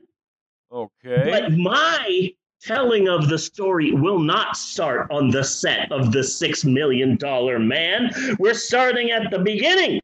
And when we come to the end, we'll stop. the man in question was named Elmer J. McCurdy. Elmer J. McCurdy was both the worst Wild West bandit ever and also the bandit with the longest, most successful career. I clicked it. Okay, You got it. so You got it. okay, okay, good. I've never done this before. It's exciting. Elmer McCurdy was born in Maine in the year 1880, and his mom was an unmarried 17 year old girl who didn't know who the father was, but it may have been uh, her cousin Charles who was the father. But anyway, Elmer had a really hard life, a rough childhood. All of his family members died. The way that the way that it happened was okay. So Elmer was born to a 17-year-old girl who didn't know who the father was, but it, it- the father might have been her own cousin who raped her, and it was a big scandal. So what she decided was, hey, I've got uh, I've got a sister uh, and she's married and she has a good family. So uh, the mother gave birth to Elmer and then immediately gave Elmer to her sister, and they raised Elmer up as if Elmer was their own. Until eventually Elmer, the child, got to an age where it's like, "Hi, it's me, your fun aunt." Um, fun fact: I'm your mom Yeah. And your mom and dad are actually your aunt and uncle. But it's okay. I'm here now, and I'm going to take care of you, and everything's going to be fine. Oh wait, it's still Wild West time. I'm dead now. okay.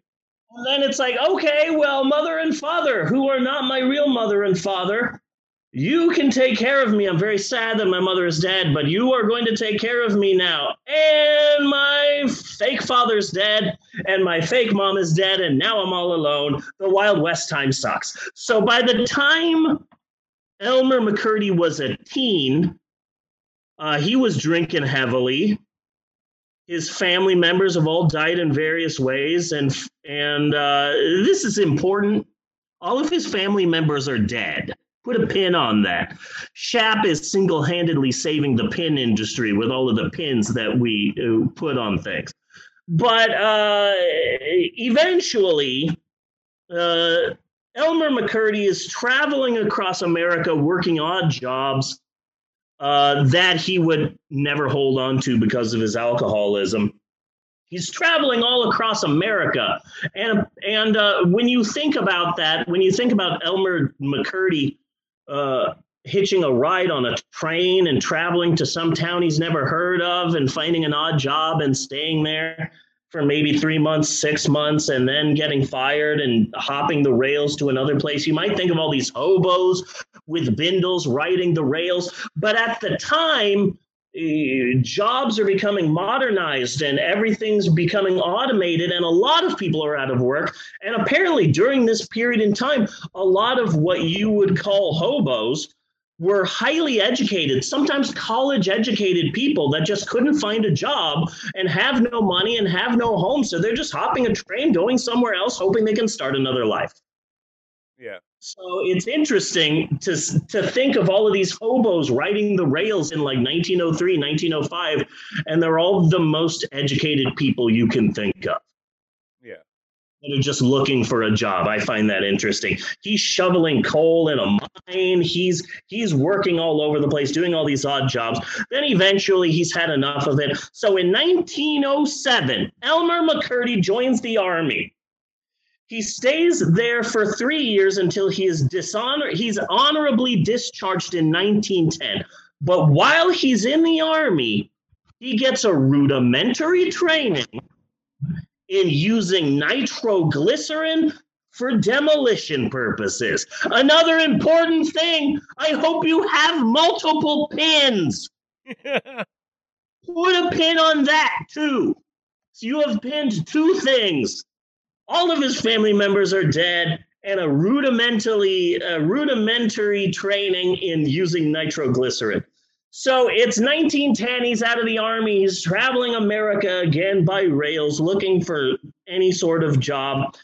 And he runs into an old army buddy. And now he's in Oklahoma. And uh, he's hanging out with this friend of his from the army. And it looks like they may have been thinking about a life of crime while they were hanging out because in November of 1910, Elmer and his friend are arrested with a ton of burglary paraphernalia. They've got lockpicking tools, they've got explosive, they've got chisels, they've got hacksaws, and I'm assuming since it's like 1910 that they also had big burlap sacks with dollar signs on them. For putting over their shoulder and sneaking.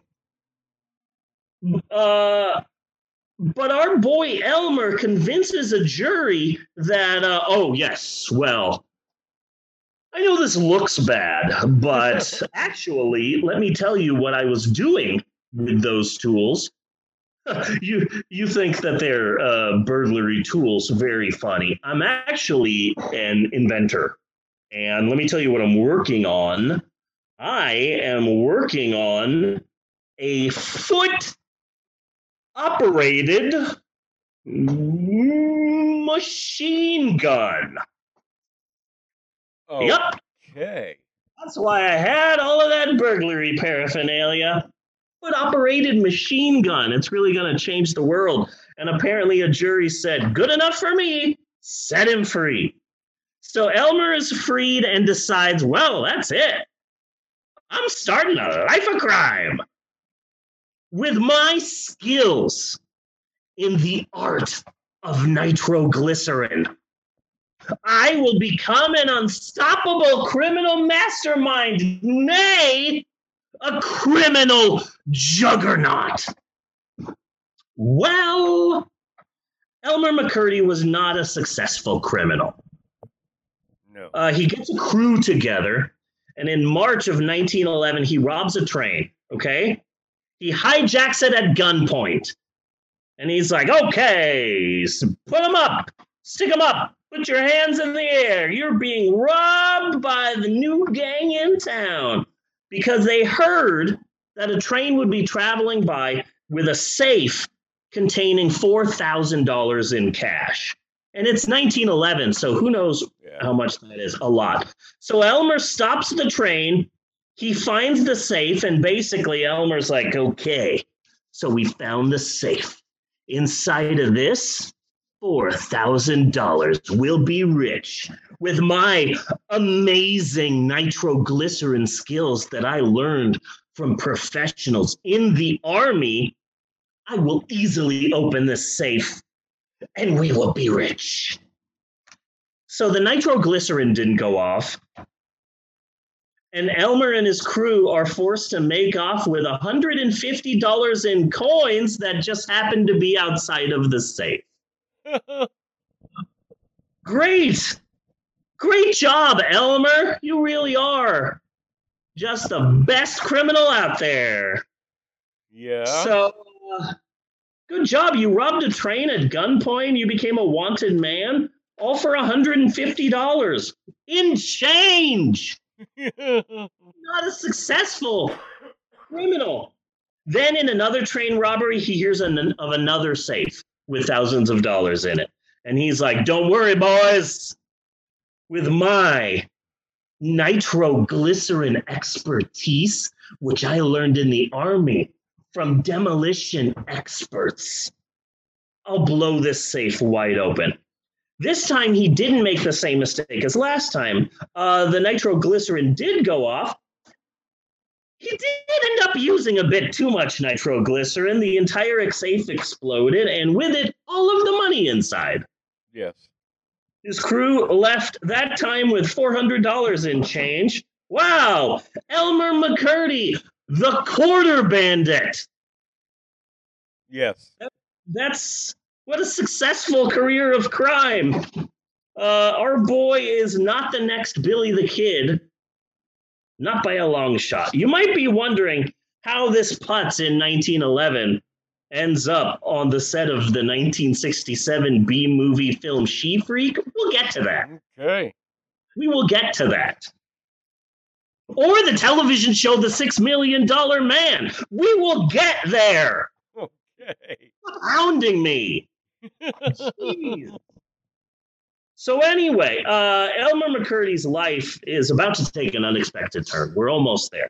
So it's October 4th, 1911. Elmer McCurdy is still in Oklahoma with his crew, which will come into play at the end. So again, put a pin on that. Put a pin on that. So Elmer McCurdy and his boys hear of yet another train. This one, he's pretty sure is going to be his Lufthansa heist Okay. because they heard of a train making transporting a royalty payment to the Osage Nation to the tune of four hundred thousand dollars. In 1912, that was a lot back then. Shit. $400,000 in 1911? Goddamn. So Elmer and his crew decide to rob the train. So, okay, boys, let's get our guns. I've gotten my nitroglycerin, which has worked so well up until now. This is going to be great. So they go and rob the train. Well, they rob a train. Okay. It's the wrong train. They accidentally rob a regular old passenger train. And instead of uh, $400,000, oh, I looked this up. Adjusted for inflation, that would have been an $11 million. So Elmer and his crew walk away with a jacket, the train conductor's watch, two big ass jugs of whiskey, and $46. And that's it. Okay. A newspaper conductor would call it the smallest robbery in the history of trains. Oh man. So Elmer, Elmer is a success, and he's definitely made the papers. Everyone's looking for the small-time bandit who only got away. Watch a jacket, some whiskey, and forty-six bucks. Good job. You've made every paper from from from uh, from C to signing sh- C because you're so freaking bad at this. And then the I. I, I would really have expected him to to do better the No, second no, time around. He was horrible. We haven't even gotten to the he's gotten We worse. even gotten to the good part yet. He was the worst. Okay, so Elmer is hiding out in the barn of a friend's ranch in Bartlesville, Oklahoma, and he's like, "Man, they know who I am. Someone, someone knows who I am. Dang it! What am I gonna do? I'm gonna hide out in this barn. They'll never find me here. I'm just gonna wait here until the heat dies down. Well, what am I gonna do while I'm waiting here? Fuck it! I got all this whiskey. I'm gonna start drinking like a motherfucker. So he's drinking like crazy in in a barn in Bartlesville, Oklahoma.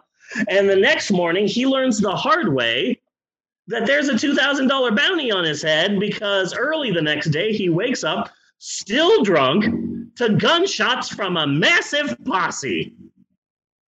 A four hour long gunfight ensues, and afterwards, on October 7th, 1911, Elmer McCurdy was shot dead. America's absolute worst train robber, a comically inept train robber, the best worst train robber of all, the Tommy Wiseau of train robbers. is shot dead. He is absolutely one definitely, without beyond a shadow of a doubt, 100% dead. And here's where the story gets good. Okay. No way done with this because Elmer McCurdy's life doesn't just end because he's dead. Okay. So this is where the story gets good. I'm super excited. Now comes the good stuff. It's 1911. Elmer McCurdy is shot dead. What are we going to do? We got to take him to the Undertaker. So back then you had Undertakers, and what would happen was, oh, look, somebody is dead. We're just going to pick up the body, take it to the Undertaker, and the Undertaker would roll his eyes, say, rest in peace, and then go fight his brother Kane. I think this yes. joke is super fucking cute. I think it's adorable. Okay. So the Undertaker has the body, and what they would do is, okay, I'm going to keep you, I'm assuming, uh, here in a pile until the family arrives. Right. I'm not going to do a funeral for you until I get paid. So I'm just going to hold the body here and keep it here until a family member shows up, claims the body, then I bury you, do the funeral, and then the family pays me. So uh, well, well, well, well, well, well, well. You are gonna want to do some minor things here, like it's not gonna hurt to put them in a box, you know, yeah. Yeah. because you're still you're still trying to sell your services. Yeah. So if you if you have them like set up like, okay, all we have to do is makeup and things like that. You know, what religion are you? That kind of stuff you know, it's easier to sell your product that way. I'm sorry. That's all yeah. I'm saying. Back then, back then, you'd say, so what religion was the deceased? Just kidding. There's one religion in the Wild West Scientology. so the problem here is The Undertaker, a man named Joe Johnson, is holding Elmer McCurdy's body, waiting for family to show up. Hey, it's time to unpin that thing I had you pin because Elmer McCurdy's family and relatives are all dead. No one comes to claim the body of Elmer McCurdy. So, as undertakers would sometimes do, Undertaker Joe Johnson embalms the body embalms it with uh, back then they used an arsenic based type of embalming fluid that they don't use anymore but back then, it would do a really good job of preserving the body for a very, very long time. then I Joe wonder, Johnson. Okay, I'm sorry. I'm sorry. I, I really gotta wonder because that's that's interesting as hell. So, like, is it possible that undertakers of that time would would go nuts? Quite possibly. Like but, like hatters, like the chemicals that hatters yeah. used. Yeah. Therefore, the Mad Hatter. That was a common kind of a thing. You just came up with the plot for America's first Wild West slasher film. it's an 80s slasher film, an 1880s slasher film. Yeah. Set in the Wild West, the Undertaker's using chemicals to preserve the bodies that makes him go insane, and he starts slashing people. But it's also set in the Wild West. I can see this whole movie. I'm going to focus on it because Elmer McCurdy's life has just started. So, uh, it, as would happen, like, okay, so this person in the Wild West is dead, but also it's the Wild West. It takes a long time for news to travel, from Yeah. for a relative to hear about a death and to come over. Who knows how long I'm going to keep this body? And bodies are gross, so I embalm it so that it stays in perfect condition for six months, eight months, three months, a year until family comes and claims him. So Joe Johnson preserves the body using an arsenic-based type of embalming fluid, shaves him, gives him a haircut, and stores the body in the back room with all the other dead dead beats. But uh, a week passes, a month passes, two month passes, and a lot of people are starting to ask, like, "Oh, hello, local undertaker. Oh, Joe Johnson. Hey, Joe Johnson, how are you doing?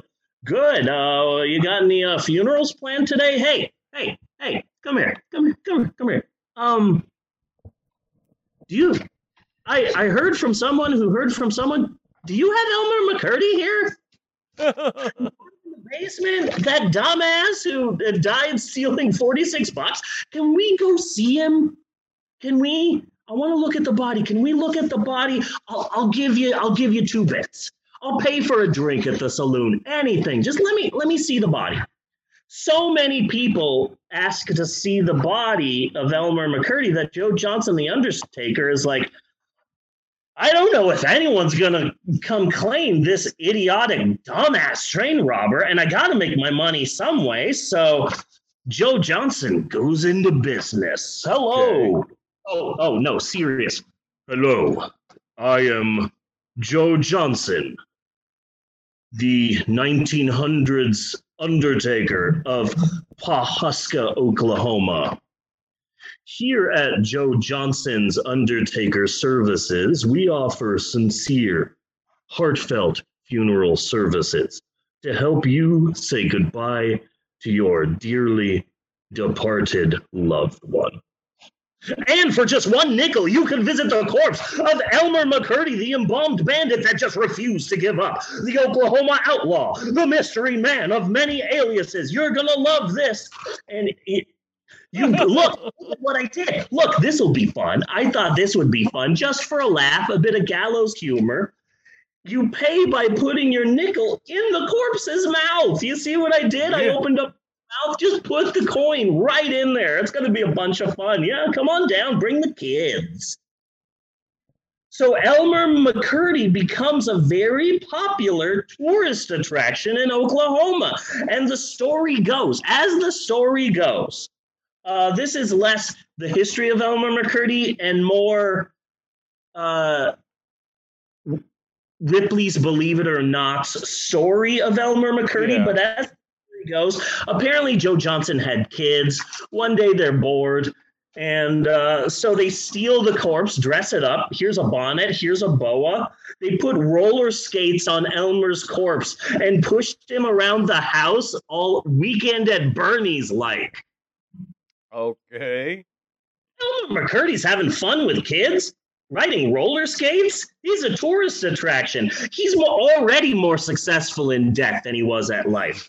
So Elmer McCurdy has become a super, super popular moneymaker for Joe Johnson. For five years, people from all over the country come to see the body of Elmer McCurdy. Elmer McCurdy is so popular that a bunch of people start visiting. Hi, how you doing? I'm a Yeah. carny. I heard about your uh, your business you got going here. It's a pretty sweet racket. How much are you uh, willing to sell the body for? I think uh, I've got a traveling carnival. I could really use the Oklahoma outlaw. A lot of circus folk, carny, shifty people are coming to see the Undertaker, offering a ton of money to buy the corpse of Elmer McCurdy. But the Undertaker was having none of it. And he was all like, look, I certainly am making a surprising amount of money with this uh, corpse. But I cannot sell you the corpse because at my heart I am still an undertaker, good sir. And I will continue to keep this corpse until a family member comes to claim it. So in 1916, two men who claim to be Elmer McCurdy's brothers show up. Hello, yes, we are Elmer McCurdy's Long Lost Brothers. I am Barb and this is Star. Whatever. I'm Rosencrantz and this is Guildenstern. Yes. We're long lost brothers of Elmer McCurdy. What's our names? Who gives a shit? I'm Ed. This is Bella. Where it, it doesn't matter at this point. I'm Starsky. This is Hutch. It- it- Starsky and Hutch McCurdy. We've come to claim the body. We're finally here to give our brother a proper. We're, we're taking the body. We're gonna take it to Maine, where he was born, and we're gonna give him a proper burial on the family's plot. And apparently, Joe Johnson, the Undertaker, said, "Fucking good enough. Here's your corpse," and gives these two guys Elmer McCurdy's corpse. Bunny, you're not gonna believe this mind blown hold on to your hat hold on to your hold on to your top hat my friend they weren't related to elmer mccurdy. I know what you're thinking. You're like what? But yeah they were in fact two conniving carnies. And just like that elmer mccurdy becomes a fixture of the traveling carnival circuit. First appearing as the main attraction of a carnival in West Texas before literally traveling all throughout the continental United States, billed as the legendary outlaw who would never be captured alive. McCurdy was the king of the cra- traveling carnival circuit throughout the rest of the 1910s and throughout 1920 until 1922 when he was purchased by the Museum of Crime.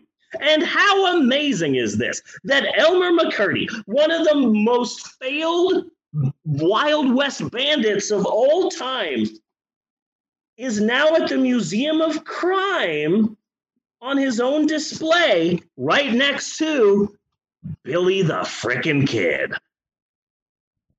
How incredible is that? That here's Billy the Kid and here's Elmer McCurdy. It's like, hello and welcome to the Museum of the Academy Awards. Here we salute all of the greatest directors. Here is a look at the life of Kurosawa. Here is the director of Birdemic. All directors are great. So, yeah, isn't it amazing? He's much more successful in death than in life. Yes. And the Museum of History carried on the tradition. Cat, stop it! Stop it! Stop! What are you doing? Stop moving the camera. Stop it! Oh my goodness, stop! Please. This is hilarious, but only to me, not to the fans. Thank you. Um, so the Museum of, of uh, Death the Museum of Crime, sorry, the Museum of Crime carried the Joe Johnson tradition. And it's like, hey, we've propped Elmer McCurdy's mouth open. Feel free to put some coins in. It's like a really macabre fountain. Yes. To throw change into the corpse's mouth, kids. And uh, that's also important. Put a pin on that. Elmer McCurdy had an incredible life after death. In 1928, there was a trans American foot race. It was a literal foot race. It started in LA and ended in Madison Square Garden in New York City. Basically, it was a Forrest Gump race.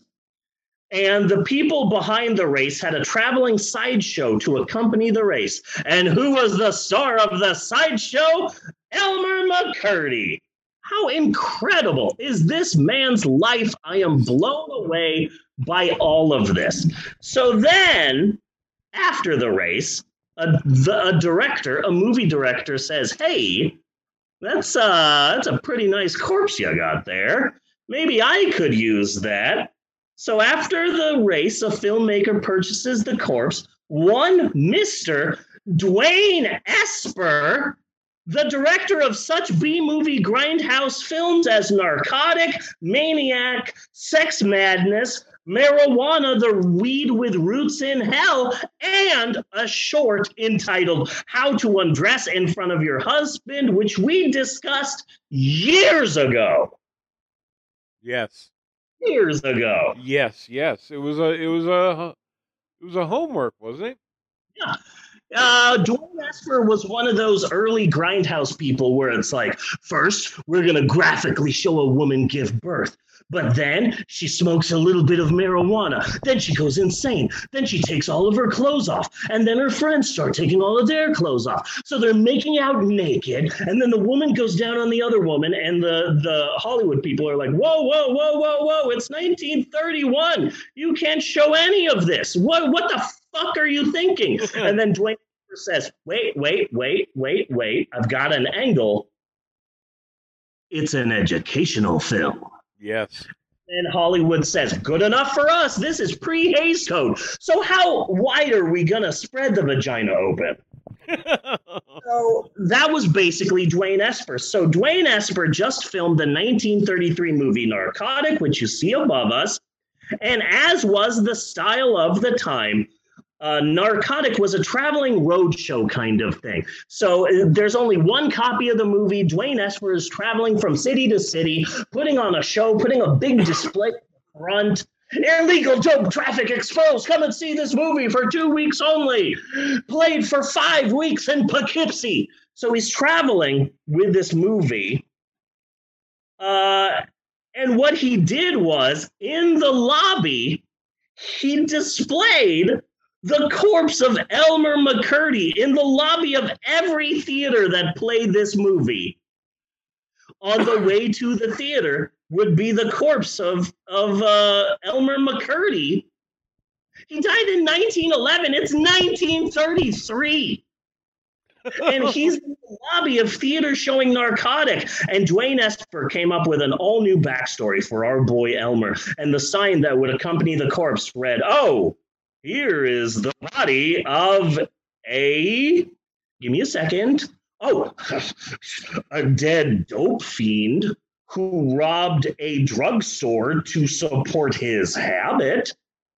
And people all across America uh, are now seeing uh, Elmer McCurdy's body in movie theaters. But here's the thing uh, Elmer McCurdy died in 1911. It's 1933 now. The body is starting to get wrinkly. The body is starting to get a bit rubbery, a bit powdery. His face is all wrinkled and old. The hands are a little bit sh- uh, shriveled. And people are like, why the okay? So this is the body of a dead dope fiend. You've got a body of a dead dope fiend here. Number one, this body looks fake. Number two, uh, what the hell's up with his face? What's up with his face? But Dwain Esper, being a first class liar, said, Well, yes, of course, the face looks wrinkly, uh, almost mummified. And uh, of course, that is because, give me a second. Uh, that's what opium and weed does to your body, ladies and gentlemen. Yes. So don't do drugs and stay in school. And people believed him. And Yeah. so uh, now uh, the body of Elmer McCurdy is the body of a dead dope fiend. So throughout the 1930s and the 40s, the body goes here, the body goes there, and Elmer McCurdy is still making money, and different people buy the body. And slowly but surely, throughout time, the story of Elmer McCurdy gets forgotten because oh this person comes up with a new story. This person comes up with a new story. This person comes up with a new story. By the time dwain esper sells the body of elmer mccurdy he doesn't know who elmer mccurdy is. Oh this is our dead dope fiend. I'm done with him. I'm not doing that movie now. I'm going to start doing how to undress in front of your husband movies. You Yeah. can take them done with it. So now this person says oh i've got the body of a dope fiend. Okay what can we do with that? And so the story keeps getting lost by 1949, the body has seen better days. Uh, once, at one point in time, while the body was being transferred from owner to owner, apparently a businessman, as a joke, removed Elmer's arm and chased their secretary with it around the office. Okay. Then later, uh, part of an ear falls off. Then the hair slowly starts falling out over time, and then it starts shrinking as everybody does, as, as corpses do. In 1949, the body goes into storage and stays there until 1964. Uh, so excited about this. Okay. So the current owner of Elmer McCurdy has a son. The Okay. son's is Dan, and Dan wants to get into Hollywood. So the current owner of Elmer McCurdy's son uh, lends the corpse is so so so the current the current owner of Elmer McCurdy has a son. The son wants to get into the Hollywood scene, so he's like, "Hey, uh, I'm going to a Hollywood party. Hey, how are you? How are you? Oh, hey, how are you doing? Hey, uh, my name is Dan. I want to get into the movies. Uh, hey, oh, you know a director? We're gonna go to his house. Okay, hey, what what are you? So anyway, this guy Dan, the son of the current owner of Elmer McCurdy, uh, wants to get into the Hollywood business so much that he meets a B movie producer, and they're about to make a hor- a cheap a cheapo horror film. Yeah. And the owner of Elmer McCurdy's son says, "I've got a, a spooky corpse. Do you want it?" And and lends Elmer McCurdy to this B movie producer. The B movie producer is named David F. Friedman, the producer of such films as Blood Feast, 2000 Maniacs, The Acid Eaters, the adult version of Jekyll and Hyde, Ilsa, She Wolf of the SS, and more. And this is how Elmer McCurdy, who was born in 1880, makes a brief appearance in the 1967 horror movie She Freak. I don't know if I have heard of this movie. Okay, well, I watched it twice for this freaking podcast. Yeah. I It did looks it looks right so about the same time of uh cannibal mutants who were up, Yeah. not dead and turned out to be mixed up Yeah. zombies. Yeah, uh, blood feast type of shit. Yeah. Oh, we'll get we will get to that movie. We will get there. We will get there. That's a part of this too. Yeah. But just wait. So She Freak. It's a cheap 60s unofficial remake of the classic Universal movie Freaks. Except it's all carnies and hardly any freaks at all. But it's set in the world of traveling carnivals and freak shows. It was filmed with a budget of $75,000. And it was shot on location in California. The opening shots are, are of the California State Fair in the 1960s. And then the rest of Popular shot. Yeah, and the rest of the film was shot on location at the Kern County Fair in Bakersfield, California. I saw the film twice for this podcast. It's got a real swinging 1960s surf rock soundtrack. You know, all of the 1960s films are just like, just get a young person, make them play the guitar, it'll be fine. Like, I half expected uh, Arch Hall to show up and just be. It's basically she, the movie She Freak is basically a, a cheap redneck 1967 ripoff of a 1932 classic with a lot of uh, montages used as fillers. Anywho, I saw the entire movie twice and I never saw a dead body. So I was starting to doubt the story of Elmer McCurdy being in the movie She Freak, but I think I figured it out. I think what I I think I figured out why I didn't see the body of Elmer McCurdy in this movie. This is a cheap grindhouse film from 1967. You know how they edit those things. Yeah.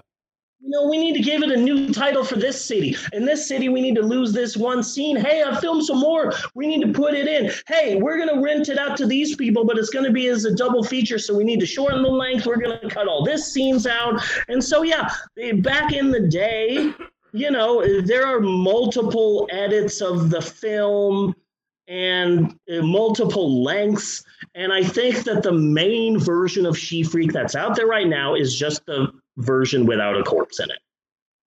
Okay. Because throughout the movie, they keep showing a spook house from afar, but they never go into the spook house. So I'm assuming that there are other versions of this movie where they do go into the spook house. There are a few quick cuts in the film where I think, ah, there was a cut right there. There was probably more. And so I think that that there the Yeah. She Freak out there right now just doesn't have Elmer McCurdy in it. But anyway, Elmer McCurdy is really going places post post death. And uh, next, his corpse is sold to a group of Canadians who were doing a show at Mount, Mount Rushmore. And oh my God. Okay, so this is what these two Canadians did. It's like, oh, we sold him, we we purchased this corpse in California, and now we need to transport it to Mount Rushmore. They tie the corpse to the top of the car like Aunt Edna in National Lampoon's Vacation. Oh, nice. What a goddamn Christmas tree. So, so yeah, uh, and of course, you know, this is Elmer McCurdy we're talking about. So, of course, they ended up driving through a dangerous windstorm. Yeah. Now, Elmer McCurdy is missing some fingers, a few toes. It's getting to be a pretty janky corpse. At one point in time, someone owns the corpse and they're like, okay, we need to prop it up. So, we're going to, it'll be fine. We're just going to nail it to this. Uh, we're just going to, here, we'll put this rod through the neck. And once they do that, all of this yellow stinky pus starts coming out of the neck of the corpse because it's still a corpse. You're drilling a hole through it to make it stick to the wall. Like it's still a corpse, bro.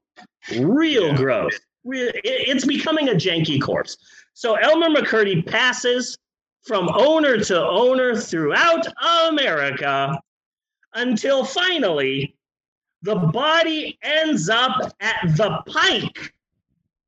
The Pike was a pier in Long Beach, California, right on the pier. It opened in 1902 and it closed in 1979. They had rides, they had an arcade, a tattoo parlor, uh, some bars for drinking, an old wooden roller coaster, and a dark ride. The Laugh in the Dark Funhouse and Elmer okay. McCurdy is by the owner, and they say, "Oh, this is pretty spooky, I guess. Uh, how much you buy it for? I guess that's good. Just uh, uh oh man, people are gonna think this is a fake corpse when it's a real corpse. Here, just hang it up on the wall. Here, just put a noose on it. We'll just put a noose on this corpse, hang them up. There you go, and we'll leave it. And so that is where the body stays, hanging by a noose in the dark ride. Oh, people can barely see him. So they spray paint the body orange. Oh. And the body's just hanging there for from the roof. And uh, that's where he stays. And he stays there for so long that people just sort of forget. This is a fun house at a in Long Island, they don't keep adequate records of, hey, this one thing that looks fake is actually real and it's a corpse, and we bought it from this person who bought it from this person. Yeah. And there are many owners and many managers throughout the years, and people just forget about this thing hanging from the wall. Cut to December 1976. And one of the hottest TV shows there is is the Six Million Dollar Man starring Lee Majors. Yes.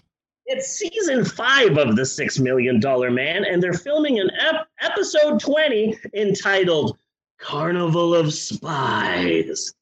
Fun fact the episode is available in its entirety on Peacock and right now on NBC.com. I watched the entire episode for this, chap. I watched it twice. Oh my God. I whole idea that later in the show, Lee Majors had a thin creepo mustache. It's yeah. like, oh my God, somewhere out there, John Waters' upper lip is freezing. That's the fucking mustache that the six million dollar man has in this episode. It's ridiculous. Man. A lot of were filmed at the Pike in Long Beach. If you were filming some cheap TV show, some cheap movie, you needed a boardwalk, you needed something. Well, shit, let's go on over to the Pike because in it closed in 1979. In the 40s and 50s, it was pretty popular. In the 60s, it started to get janky. In the 70s, there was hardly anybody there. Yeah. Uh, so a lot of things were filmed there, including a little film with a short title. You may have heard of it. It's called The Incredibly Strange Creatures Who Stopped Living and Became Mixed Up Zombies. Okay. It was filmed, it was filmed at this amusement park, and you can see the Laugh in the Dark amusement park in the the this ride in the film, but Elmer McCurdy does not appear in that film. Oh. But it was filmed where Elmer McCurdy was. So okay. So okay, so so basically, I, I, nobody knows what this thing is anymore. It's basically just a prop, and now it's fucking spray painted orange. Yeah. Like it So it can't look like. It, yeah, it can't look real at all Yeah. anymore. Yeah. Yeah. This story is freaking amazing. And on one hand, I think, how come no one has made a movie about this? And on the other hand, oh, wait, 75% of the movie would just be starring a dead body. I can kind of see why no one has made this into a movie yet. you know, like starring Johnny Depp. You'll love him as he decomposes. Like, okay, I can kind of tell why they haven't made a movie on Elmer McCurdy yet. So, okay, so they're filming season five, episode 20, entitled Carnival of Spies in Color. Uh, in this episode, a German scientist slash spy slash generic 1970s bad guy arrives in America for a scientific conference. He disappears and he hides out where? At a traveling carnival. And the TV show decides to film like 70% of the episode at the Pike in Long Beach, California. They're filming a scene where Colonel Steve Austin is chasing a bad guy through the Laugh in the Dark funhouse. So okay, they've got the lights on, they're putting up the the dolly, they're setting up the camera, they're getting all set up. Okay, let's get the cranes in here for the lights. We're doing the lights and all of this. We got to get ready and damn it, okay, what's the problem, Mike? Oh, well, we're trying to get these lights up here, but there's a damn mannequin hiding hanging from the ceiling. There- There's there's a fake there's a fake body in the way. I don't know what we're supposed to do. And someone says, "Look, this mannequin's in the way. Move the mannequin. If you need to move the mannequin, move the mannequin. Okay, we can always put it back." So a grip or a gopher gets a ladder, climbs up the ladder. He he he touches the body and he's like, "It's light. It feels like paper mache." At this Yeah. point, and he's like, "Oh yeah, this is totally fake. Here, let me try and tug it. I'm having a hard time moving the body. Let me just grab an arm. Let me just grab an arm. He grabs the arm. It comes off. Yeah. And he he looks expecting to see emptiness inside. Yeah. Uh, what he sees is bone and skin. Yeah. And oh, look at that! A yellow, stinky, pussy substance is now dripping and it's all over me. And holy shit, this isn't a mannequin, it's a dead fucking body. Oh my god. Oh my god, I love this story so much. So, so they're talking now. They're, they're talking now. What do we do? A mummified corpse is in the is in the fun house. So they call the police. The police come. The police go up the ladder. They're looking at the body and they go, "Okay, it looks fake." From afar, it's painted orange for Pete's sake, but okay. But also, uh, look at this arm. It's definitely uh, it's definitely a body. And uh, the police noted that the skin, if it was papery, it would have just ripped off. But instead, the the the skin looked like shredded beef. Okay.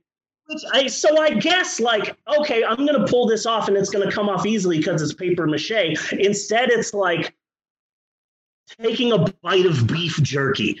Yes. because that's how hard the skin has gotten at this point. And so there, in the book that I read about the life of Elmer McCurdy, they, there's a wonderful part where they're like, okay, uh, so this body is just hanging here. It looks fake, but this arm looks like it's real. Well, shit. There's just one way to tell the truth. So the cop spreads the legs apart. Okay. And sure enough, okay. That's a penis. That's a dead, shriveled, mummified freaking dick. This is real. We got a real body here, people. Got a real body. But um this is true. This is this is true. Um so the police are there and the police call the firefighters and the firefighters come. But because this body's been dead a long time, it's not a rush, okay? It's Yeah. not a it's not a rush. So the police and the firefighters together say, so we need to call the paramedics, right? Let's Okay. fuck with them. Let's fuck with them. Let's fuck with them a little bit. Let's fuck with them. So they call them and they go, "Oh, hey, paramedics. Uh, this is Mike uh, Johnson uh, over at precinct 304 24601. Uh, we're gonna need you to come to the Pike at the uh, Spook House. You know what I'm talking about? The Laugh in the Dark. Uh, we've got a severe case of de- a severe dehydration. We need you to check out. Uh, over." the paramedics rush to the scene and they're they're like uh, who's the who's the dehydrated person oh uh, right over here hanging from the ceiling oh wait this isn't a this is a corpse oh you guys oh laugh we have fun here at work this is a blast okay well we have a corpse Yeah. Anyway, let's try to identify the body. So, uh, so they take the body down. They go to identify the body. At this point in time, the papers are having a goddamn field day. Lee Majors uncovers a corpse. Six million dollar man halts production due to dead body on scene of show. It's all over the freaking papers. People are going nuts over this story. So uh, they go to uh, identify the body. They can't. It's over 65 years old, and God knows they didn't keep uh, accurate dental records of inept train robbers from 1880. Yeah. And all the people who worked, who own the spook house, they have no idea. Throughout the decades, people have forgotten who Elmer McCurdy was. And so no one knows who this mystery corpse was. And the media has a field day about reporting it. The LA County Coroner's Office is stumped. All they figure out is, uh, is, so they're trying to figure it out. And they're like, okay, uh, well, uh, first off, look at this incision on the chest. It's a Y incision, which is done in a way where they did that around the Civil War. So this body is has got to be pretty old. Uh, I'm not sure the cause of death, but I'm thinking there's a slight dimple here uh, on the chest. Maybe he was shot, and the police and the detectives are like, "Okay, uh, odd coroner, you're crazy." Uh, this is probably a body from the 1910s, 1920s. He probably got the scarlet fever. You know, that's what th- that's how people died back in the day. This is probably scarlet fever. So the coroner is like, "Fine. How about this? We will X-ray the body." And that way we will know if it was scarlet fever, the lungs will be all effed up. And if it's a, a, a bullet, then uh, we'll be able to find the bullet. So they put the body in the x ray machine, and uh, real surprise, they see nothing. Okay. Absolutely nothing. And the cops and the detectives are like, what? What is this? What is this? And the, the coroner is like, okay, I think I figured this out. See, uh, we can't see anything because the rays are the x-rays are bouncing off the body. And i know why. Back in the day we're talking 1900 1910 19 they stopped around 1920 but back in the early days like sometime between the civil war and 1920 uh, they started using a weird uh, uh, thing to keep the body preserved. It was an embalming fluid, fluid using arsenic. We don't use that anymore. They did that first with Lincoln because Lincoln died. He was killed, and everyone wanted to see the corpse, so they needed to come up with a thing to keep the body alive for a long time. So they came up with this weird concoction that's super dangerous, and we don't use it anymore. But that's what this is. The rays are bouncing off the body because there's a ton of illegal chemicals in this body. Uh, uh, I think we figured this out. So they pull the bullet out and, and they're like, okay, I don't know what bullet this is. They take it to forensics. It's a turn of the century bullet inside the corpse's chest.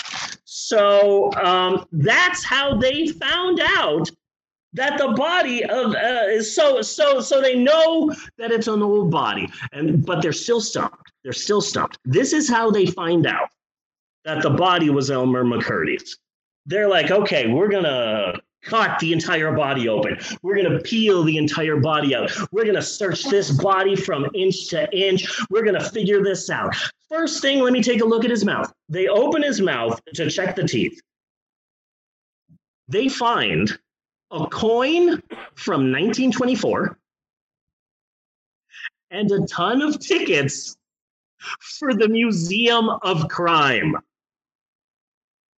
See, remember in the early days of Elmer McCurdy, they would pay by putting the money in the corpse's mouth? Apparently, Yeah. the owners of the Museum of Crime kept up the tradition and put a bunch of tickets and stuffed them in his mouth. And that's how, in 1976, with the help of creepily thin, mustached Lee Majors, that they found out that the body of Elmer McCurdy was discovered. That's how they figured out the body of Elmer McCurdy was discovered. A guy in the 1920s shoved tickets up his mouth, and Yeah. they looked inside of his mouth in 1976. So, so now they know. Okay, shit. This uh, funhouse had the corpse of an old timey Wild West uh, uh, bandit. So a bunch of funeral homes offer to bury Elmer free of charge, probably for the publicity. But local officials, surprisingly, pulled a Joe Johnson. And they said, well, a lot of people have come forward offering to bury Elmer free of charge, but um, you would just like to, maybe we should wait and see. Maybe we can find some next of kin who can claim him. And uh, no one shows up, surprisingly, until someone does. A historical organization in Oklahoma stepped up, known as the Oklahoma Westerners Indian Territory Posse, which was the local chapter of a nationwide group called Westerners International. This was a massive group which studied and preserved the history of the American West. And so the Oklahoma Westerners Indian Territory Posse said, look, we're not related to Elmer. We don't have any family claims to the corpse, but look, we are an organization that preserves Wild West culture and history. And this man lived in Oklahoma. His crime spree was in Oklahoma. He died in Oklahoma. We preserve Western culture. We would like to claim the body and lay him to rest in the state of Oklahoma, where he should have been buried in 1911. So finally, in 1977, Elmer McCurdy was buried, and he was buried uh, fairly close to where I live, and I have a video. The video is cute. and My kids are in it, and Maxwell mispronounces posse, which is really cute. The, the, the sound at the end isn't perfect, but if you're listening to this, you can still listen to it. I found some great copyright free Western music to play in it, and I'm really proud of the video. And I am going to cue that up now. Let me let me. Oh, I just queued it up. No. No, that's fine. We don't need voices over it. I think I queued it. Is it running?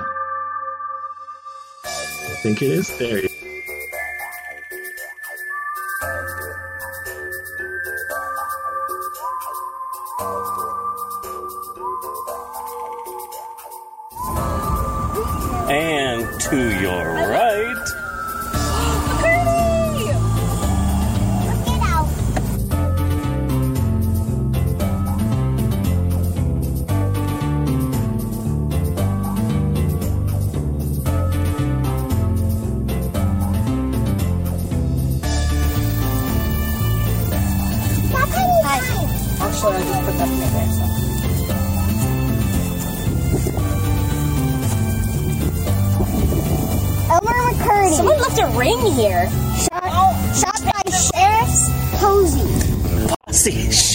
Sheriff's Posse.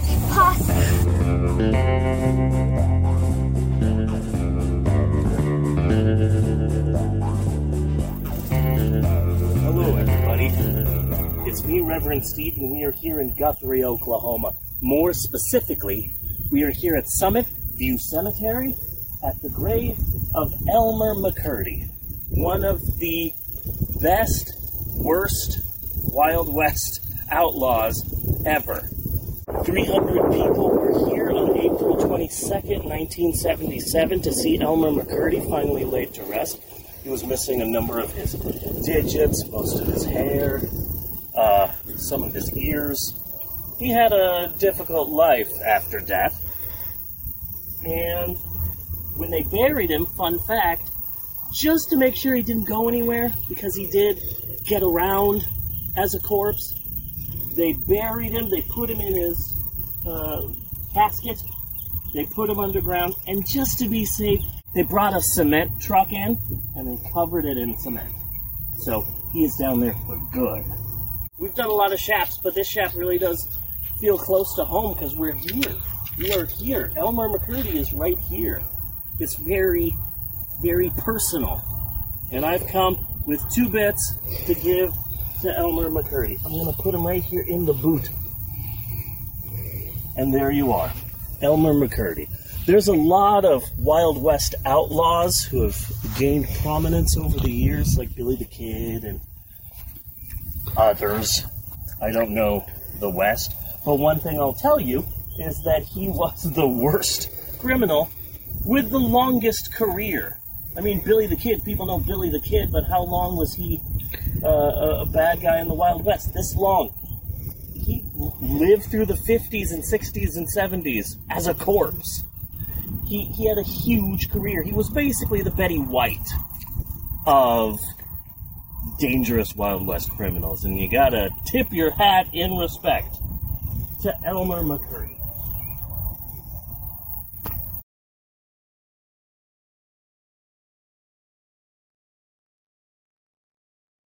There we go. We're back. We're back. And we're back with Steve's Historic Approximations. This is the end of the Shap.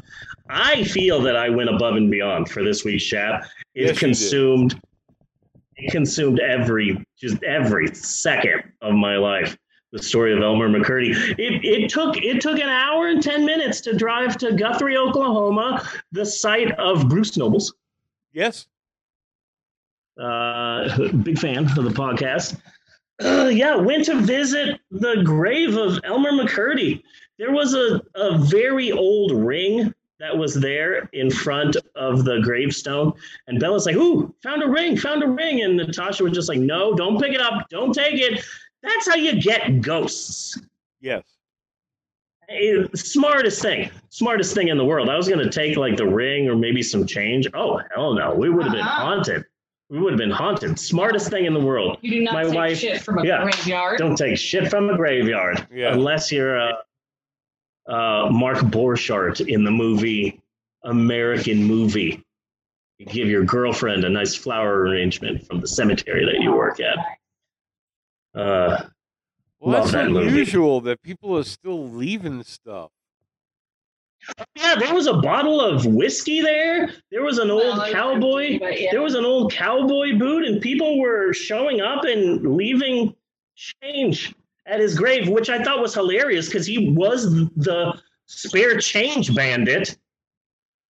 Okay. You know?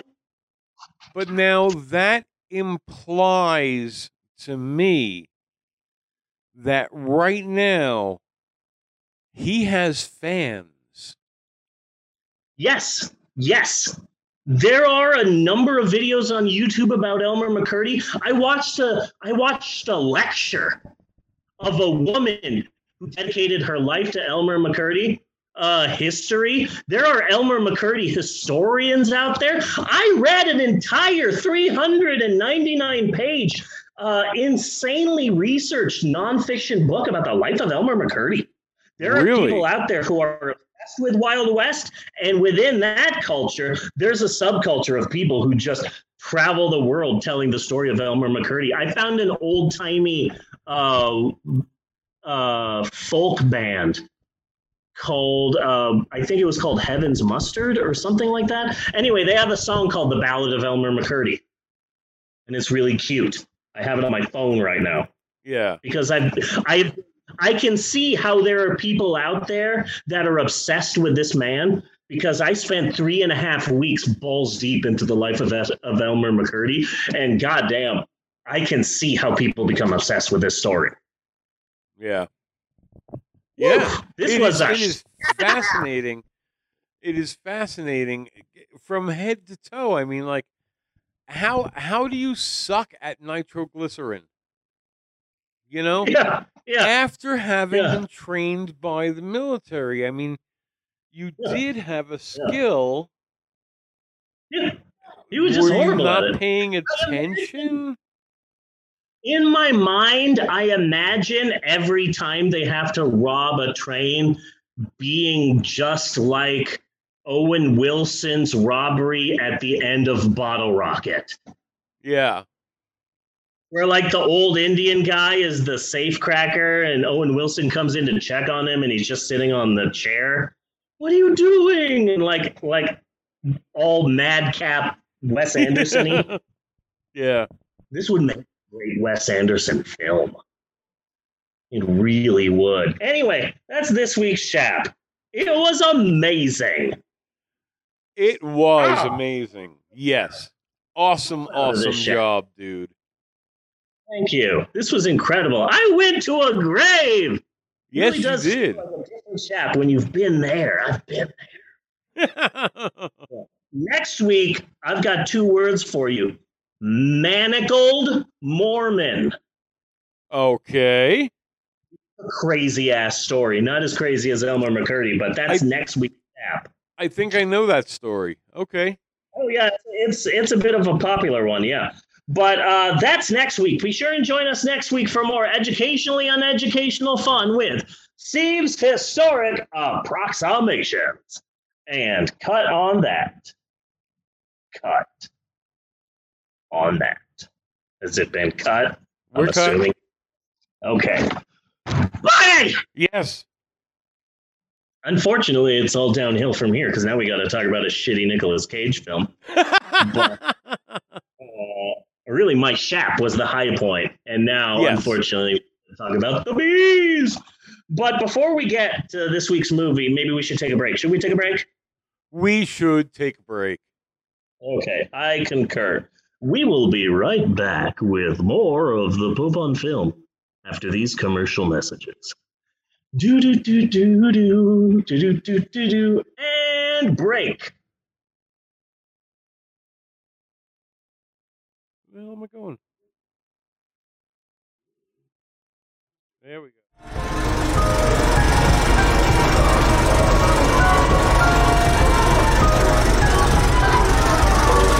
A hundred percent of the shots.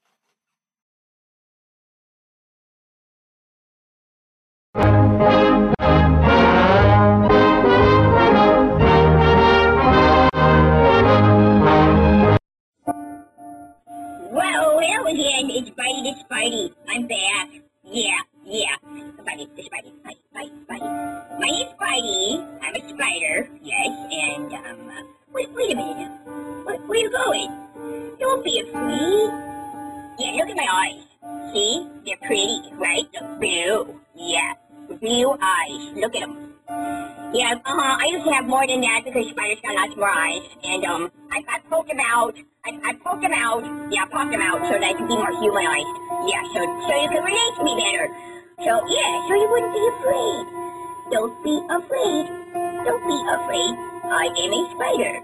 Yes, I'm a nice spider. Just kidding. Not that nice. Hoo-hoo. Yeah, not that nice. Oh wait. Oh. Spider bite, spider bite. Yeah, you're probably getting an allergic reaction. Have to go to the emergency room. Oh, oh no. Woohoo! Oh, happiness, yeah. Woo! Oh. You know what I like to do? Oh. Oh. I like to hide. Hide where you can't see me. And then, when you don't expect it, they'll bite you. Oh, oh man, it's gonna suck. Totally. Oh, oh, oh, oh. Look in my eyes. Don't be afraid. Spiders don't bite. Just kidding. Oh, it's puppy, I bite. Yeah, not that nice. Oh, wait. Oh. Spider bite. Spider bite. Spider bite. I'm biting, Spidey. Don't be afraid.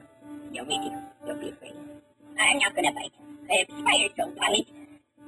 Just kidding. No, I'm totally biting. Biting. I'm biting you. Yeah, today. Ah, ah, biting this biting. I'm biting this biting. Biting, biting, biting. Biting, biting, biting. Biting this biting, biting.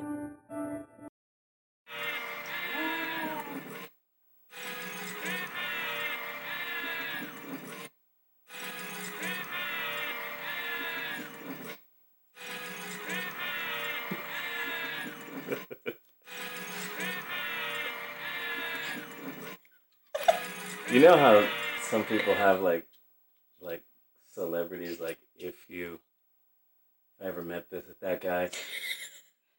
What I'm trying to say is if I ever met this guy, yeah, he would be like my one. That's what I'm trying to tell you. Batman! Ah! You'd have to say that the whole time. yeah, the whole time.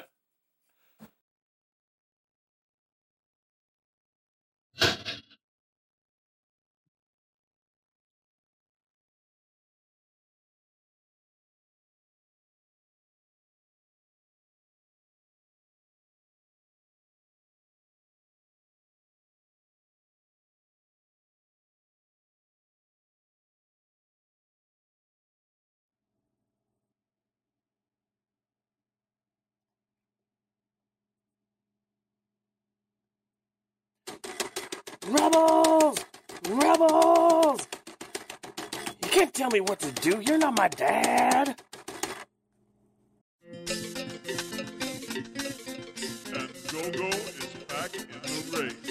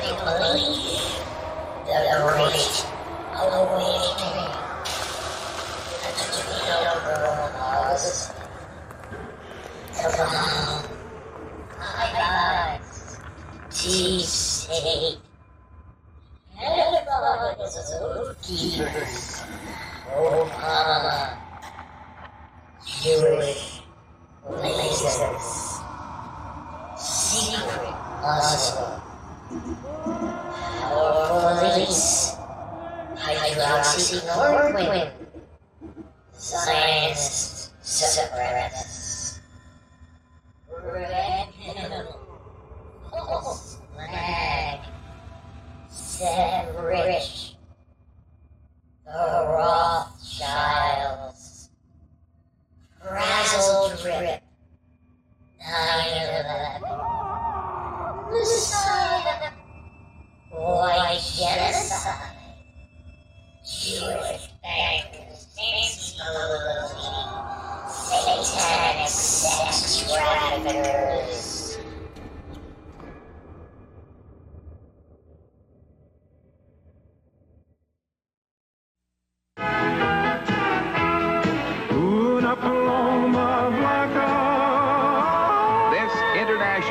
recording star had the number one record in England for more weeks than any singer in history, even Elvis and the Beatles. And now, for the first time on American TV, we proudly offer the fabulous hits of Slim Whitman, the man voted number one international male artist in England four years in a row. Here is all the magic of Slim Whitman, the international star who has sold 31 million records.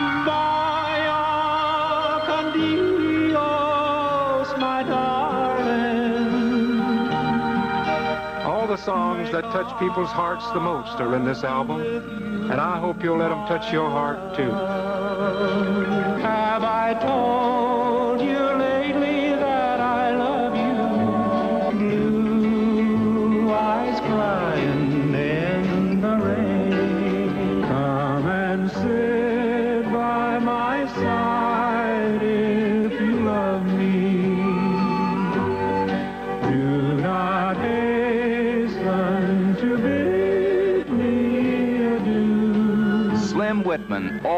best. This giant record treasury is only $7.98. Complete tape collection is only $9.98. Not sold in any store. Order yours now. To get this beautiful treasury, mail 798 for album, 998 for 8-track tape to Slim Whitman. Box 2525, Grand Central Station, New York 10017. Be sure to do it now. This special Slim Whitman collection is available through this offer only. Rush 798 for album, 998 for tape to Slim Whitman. Box 2525, Grand Central Station, New York 10017. Slim Whitman, Box 2525, Grand Central Station, New York, New York 10017.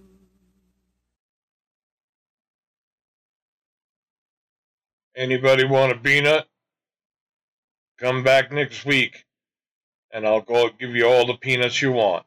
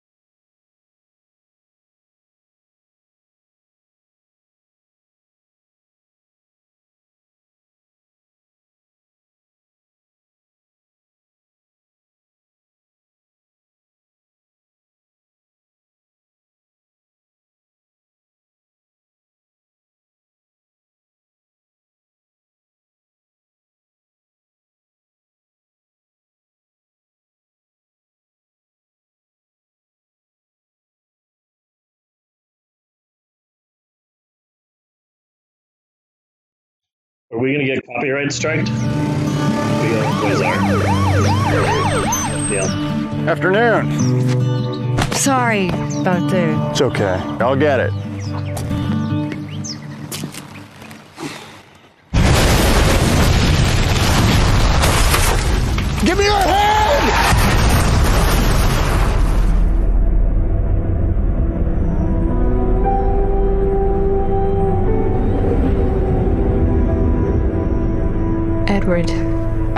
Haven't spoken in a few years. I need your help. I need your help. I have a daughter. Her name is Rowan. She has been missing for two weeks now. I fear she is in danger, so now I turn to you. Be careful and believe nothing that you see or hear. Lost your bearings? Oh, hey. Sorry, snuck up on me there. This is private property. Do you know her? Hmm, I don't recognize this child. Welcome. My little girl is still here. She has been taken by who I don't know. I'll find her. If she existed, we would know of her. Whose desk is this, hmm?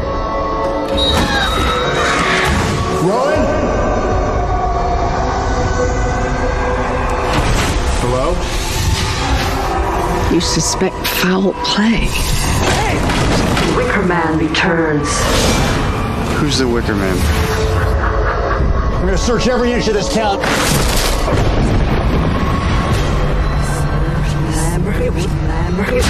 She'll burn to death. She burned to death.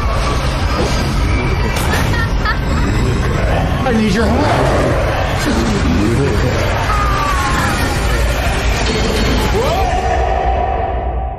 Daddy.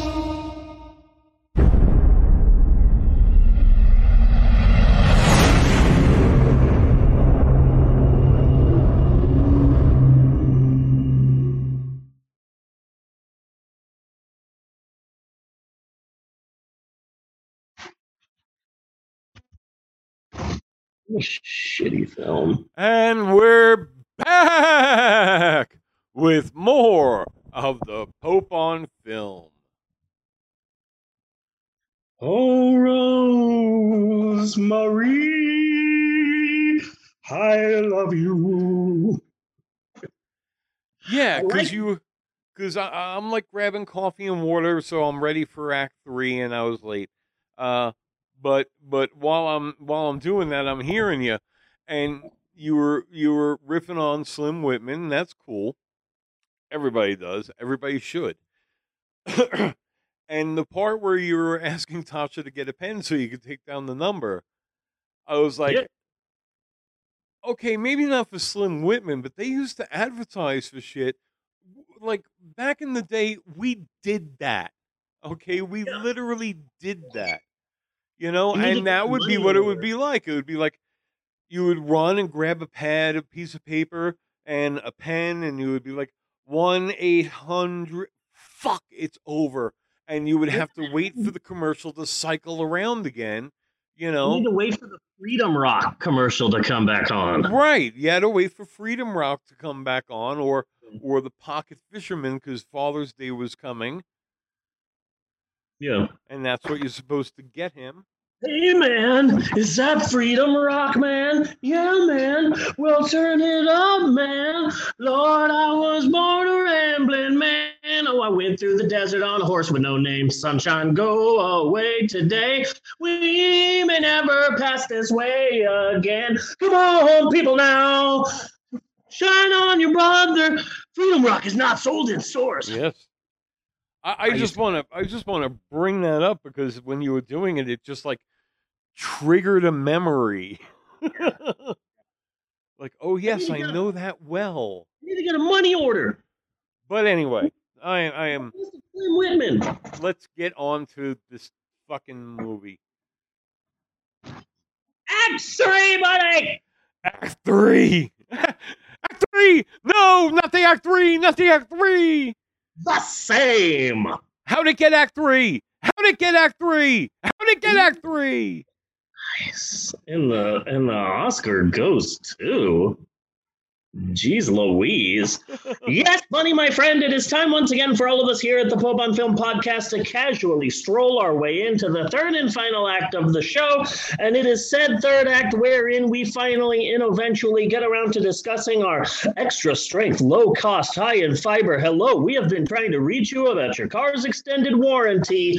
Movie of the week. And this week, we may very well end up saying the word bees more times this week than when we actually covered B movie, because this week we discussed the 2006 Nicolas Cage film, The Wicker Man, number 84 on the list of IMDb's bottom 100 worst films of all time. Hold on a second, Bunny. I need to stop the podcast because there's something in the house. What is that? Oh no. Not the bees! The bees! The bees! Because if you're allergic to bees and they put a net around your head and pour bees inside, what you're going to want to do is open your eyes, open your mouth, really let all of the bees in there. Yeah. I That's personally would would try to relax as much as possible and see if I can get one of those beard bee beard things Bee beards, nice. Yeah. Because they seem safe. Uh, well, what the Nicolas Cage's big problem in, in relationship to the bees is that he was moving around too much. If there's one thing that Steven Spielberg taught me is that every animal's vision is based on movement. Yeah. If Nicolas Cage had just stayed still, boom, the bees would be like, "Hey, there's no human here. Is it John Cena?" And then he would have been fine. That's called science. Yeah. Science. So okay, uh, the thing we we start every movie with uh, every summer we have theme summers on the podcast, and so we do we go for themes, and we did the summer of Saw and the summer of Star Wars, and then Fred Willard died last year, so we did the summer of Fred Willard, taking a, a retrospective at his life. Uh, I was really proud that I found that pregnancy film, which was his first movie, where he was Yes. playing the PE coach. Really proud we found that. And uh, this year, we're doing the Summer of Bottoming, where we're taking a hard look at IMDb's list of the 100 worst movies of all time. And we are on number 84, The Wicker Man. Now, I am a fan of the original 1973 film, The Wicker Man, starring TV's The Equalizer. Yes. Mr. Edward Woodward. That's a lot of woo sounds. Uh, be- because the, the original Wicker Man, it's basically the it- it's the grandfather of my favorite movie of all time. There's definitely a thread between Oh, the the- night. The There's- original there's- Wicker Man is a beautiful fucking movie. The Yeah. music gets a little jiggy sometimes. It's basically a musical. The original. Yeah. basically a musical. It's weird. And uh, Natasha and I, uh, we have been married for a long time, and we don't get uh, as physical as we used to when we were younger. But I am hoping that the next time we are physical, my wife and I, that my wife will seduce me by getting naked and just rhythmically banging on the wall. Yeah. Apparently, that's enough to set the equalizer's loins on fire. Yeah. Stayed up all night because It a naked does help. It does wall. help that it's Britt Ekland. Yes, it does. But uh, the way I see it, the Wicker Man walked so that Midsommar could run and then Yes. jump off a cliff. Yes. So I'm a big fan of the original Wicker Man. I I am more than willing to say and take a stand that Midsommar makes an excellent sequel to The Wicker Man. Yeah, yeah, I would say that. If you I watch one, you almost have to watch the other right after. Yeah. Uh, fun fact: There's a roller coaster for the Wicker Man. I, I watch a lot of uh, white people who can afford to go to a lot of theme parks, and so they become YouTubers. Yeah. And uh, uh, yeah, in Alton Park in England, they have a Wicker Man roller coaster, and it's a wooden roller coaster. And three times you go through a giant, like six-story Wicker Man made out of wood, and you the roller coaster goes through the body, and it's smoking and stuff. It's really it's an awesome looking roller coaster. Yeah. And then the the line going to the roller coaster, you're going through the woods. There's whispers. You hear music. It, it's great. It's a great roller coaster. Uh, I haven't watched the original for a while, so I watched it uh, twice for this podcast. Uh, and I'm just going to come out and say it. I think that the creators of the Burning Man Festival should be sued. Oh God, yeah.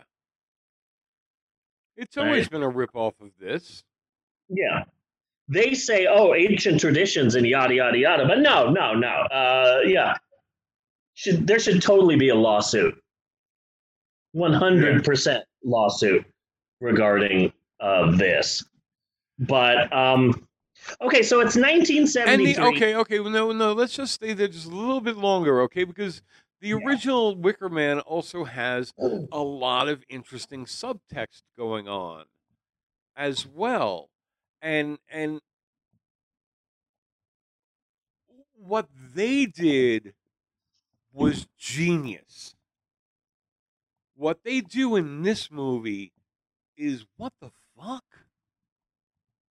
Here's a here's a fun question for us to discuss, Bunny.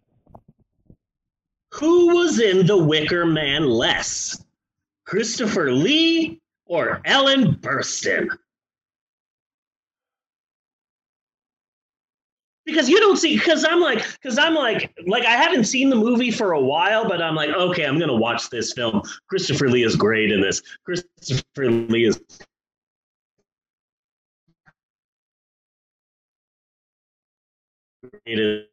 We're starting to lag where the out fuck is Christopher looking like a hippie? Okay. Uh, uh, let me try something. We're looking. We're looking good. We're looking Uh, good now. Okay. Ah, good now. So, okay. so who do you think? Who do you think was in the Wicker Man less? Christopher Lee or Ellen Burstyn? I think Ellen Burstyn. I'm going with Ellen Burstyn. But Christopher Lee was not in the Wicker Man that much. No. No. You know? But but when he was, he then from that point on, from his introduction on, he pretty much dominated the movie. Yes. You know? But it's like it's like when it's like when critics and movie producers in Hollywood and stuff when when when they go, uh, oh yes, uh, John Travolta's Pulp Fiction, and it's like, okay, hold on, Yeah. he's not the star of this film. Like I, I saw a lot of uh, reviews when the movie came out of like Kevin Spacey's Baby Driver, and it's like, no, Yeah. no, no. So a lot of people say Christopher Lee's the Wicker Man, and it's like, ah, that's like saying Samuel L. Jackson's uh, The Phantom Menace. Yeah. Like, like your boy is hardly in this. No, Wicker Man had more to say in the podcast, but Oh, yeah. the star, uh, Edward Woodward, he had ideas. Okay, we're lagging out a bit again. Hold on. He said, Where is your church? Where is Jesus? You know, like Yeah. he was a man of principles. He had Oh, yeah. belief. Yeah, and and then once Christopher Lee hits the screen, then they are equal. You know what I mean? Whereas up until this point, Edward Woodward being the authoritarian figure amongst the hippies, okay, is all he is talking to subordinates. He is talking all to people who are beneath him. Yeah. Until he gets to Christopher Lee, and now he is talking to somebody who is his equal, if not higher. You know, in Okay. stature. Yeah. See, see, yeah, so the original Wicker Man, it's quiet, it's quaint, it's bright, it's literate, it's subtle, and there's not a lot of there's not a lot of jump out and get you moments in the original Wicker Man. It's also set in Europe where you can understand that you find a people somewhere. I mean, it's more plausible that you can find a people somewhere who are still following the old ways. Yeah. And for the most part in this movie, and probably, you know, I mean, The Wicker Man for a culture is probably kind of on the in- extreme side, but everything else in this culture, there's no problem with living like that. Yeah. And then the people in, in the remake of The Wicker Man are like, oh, we live the life of the Amish free from technology and the trappings of modern day. And it's like, oh, okay, well then, who's running your fucking website? Yeah. There was a website in the beginning of this film. Who's running that? I would like to know. Yes. Yeah, the, the original was subtle and there's not a lot of scares and there's not a lot of gore. And the original Wicker Man takes its time to set up uh, like a, an atmosphere of dread. Instead of outright scares, it's almost a minimalist horror film. Then there's 2006. Yes. Let me sum up this movie real quick. The 2006 Wicker Man looks and feels as if it was made by somebody who saw the original Wicker Man, loved the original Wicker Man, didn't get the original Wicker Man. Yeah. Yeah. You know, because there are there are a lot of scenes in this that are like fucking shot for shot. Yeah. Yeah. Yeah, this movie is ridiculous. Uh, uh, it it was originally supposed to be an R-rated film, and there's some scenes in uh, of torture at the end of the film uh, that were removed because it's 2006. Everything has to be uh, PG-13, so they they toned it down to get a PG-13 rating. So it the meme ability of this film shows you just how many people saw it in theaters because uh, in the theatrical version, and I saw the theatrical version, you don't see Nicolas Cage get his legs broken. You hear it, and Yeah. there's never a scene where they put the crate on his head and they pour bees into it. So in theaters, no one saw that. So the fact that uh, Nicolas Cage getting the crate put on his head and all the bees pouring in, and he's yelling, "The bees, not the bees!" That became a meme because no one saw this fucking movie in theaters. They all saw it on DVD much later. Yeah. And that's why this deleted scene, which was added for the DVD, became such a meme worthy. See, the thing is that I never saw the original. The, I saw the original Wicker Man. I never saw the remake of the Wicker Man. But everyone, all of my life, has told me, "Oh, you're Steve. You're the founder of the Church of Ed Wood, and yet you haven't seen this one bad movie that I have seen. So I must know bad movies better than you, Reverend Steve. I can't believe you haven't seen the original Wicker Man. It's so bad, it's good. It's hilarious. It's so bad that it's funny. So I was expecting this to be a funny bad movie like The Room, but this was just boring as shit. And then the last 26 minutes are all memes. Yeah. Yeah. Like it picks up the last 26 minutes, but you know, when he's like, What happened to the doll? What happened to the doll? And him in the bear outfit punching that woman in the face. Like it, it's her ass. Yeah, it's all meme worthy at the end of the movie, but before that, it's just boring. It's just a boring ass movie. You know? I was expecting more from this film, and this film did not deliver.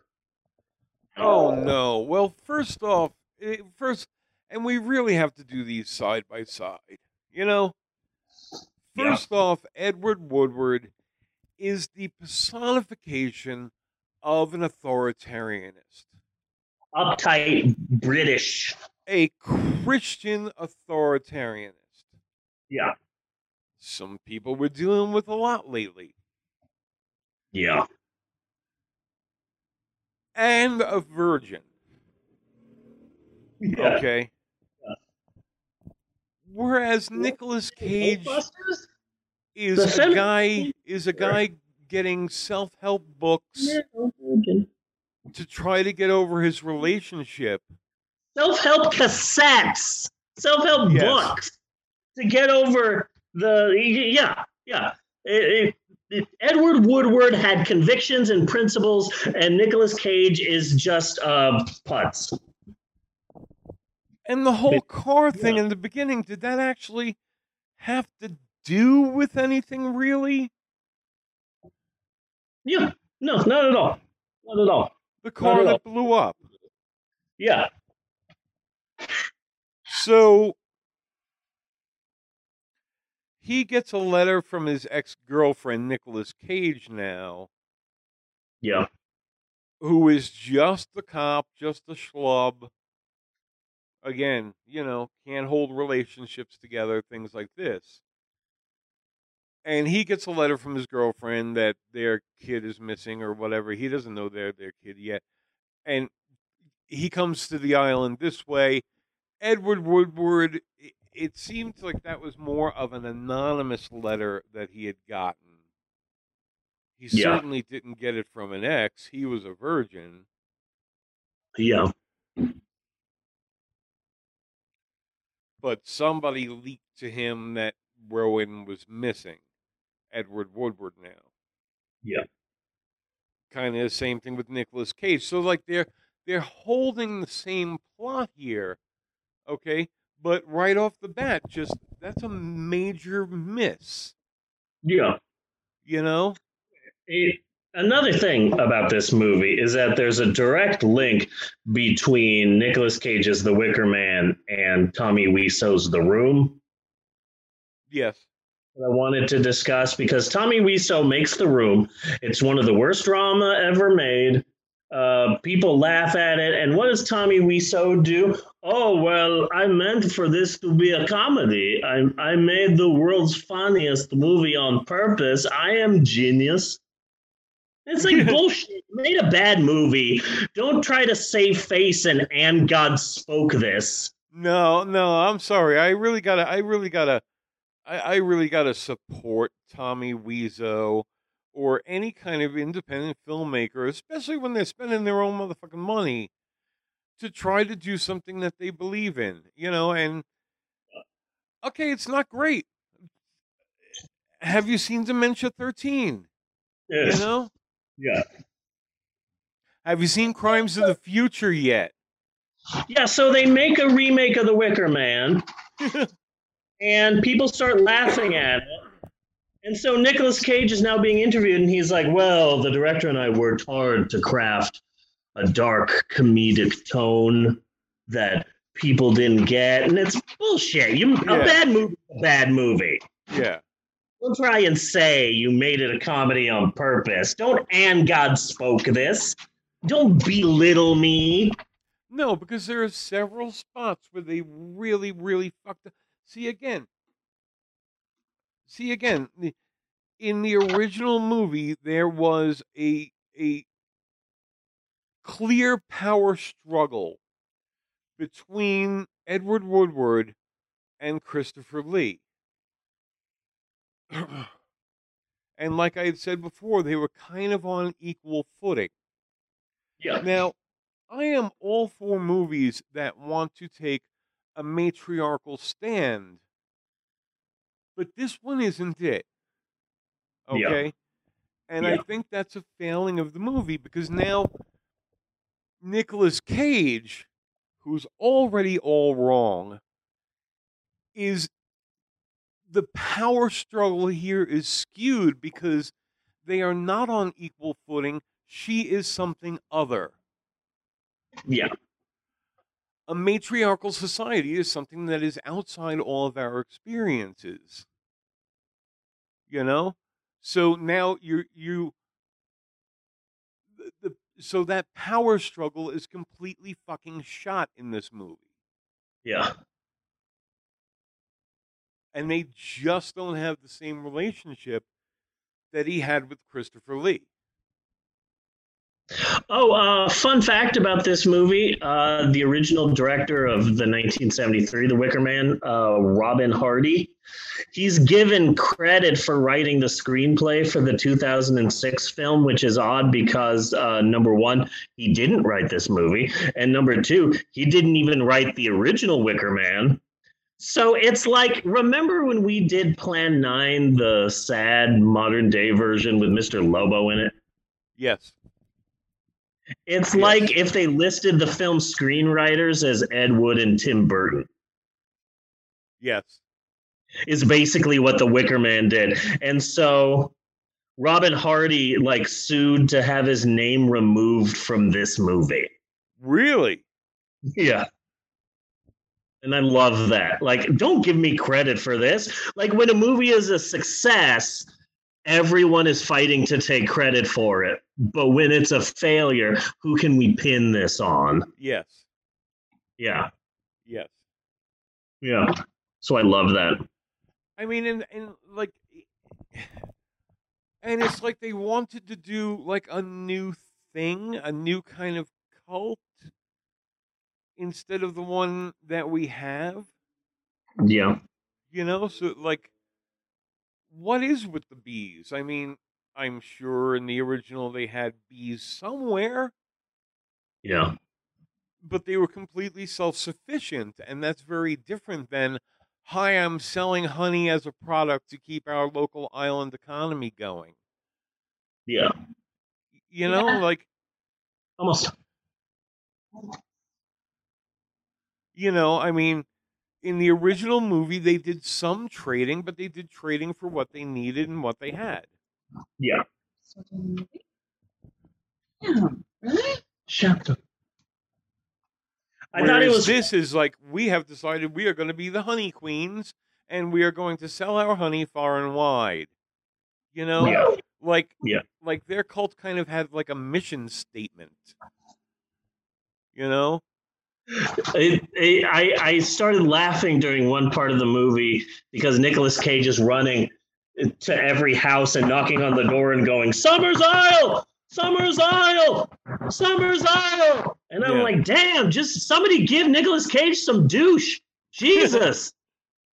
He really needs some some douche, and that's when I go, oh wait, Summer's that's Summer's Eve. Yes, something different.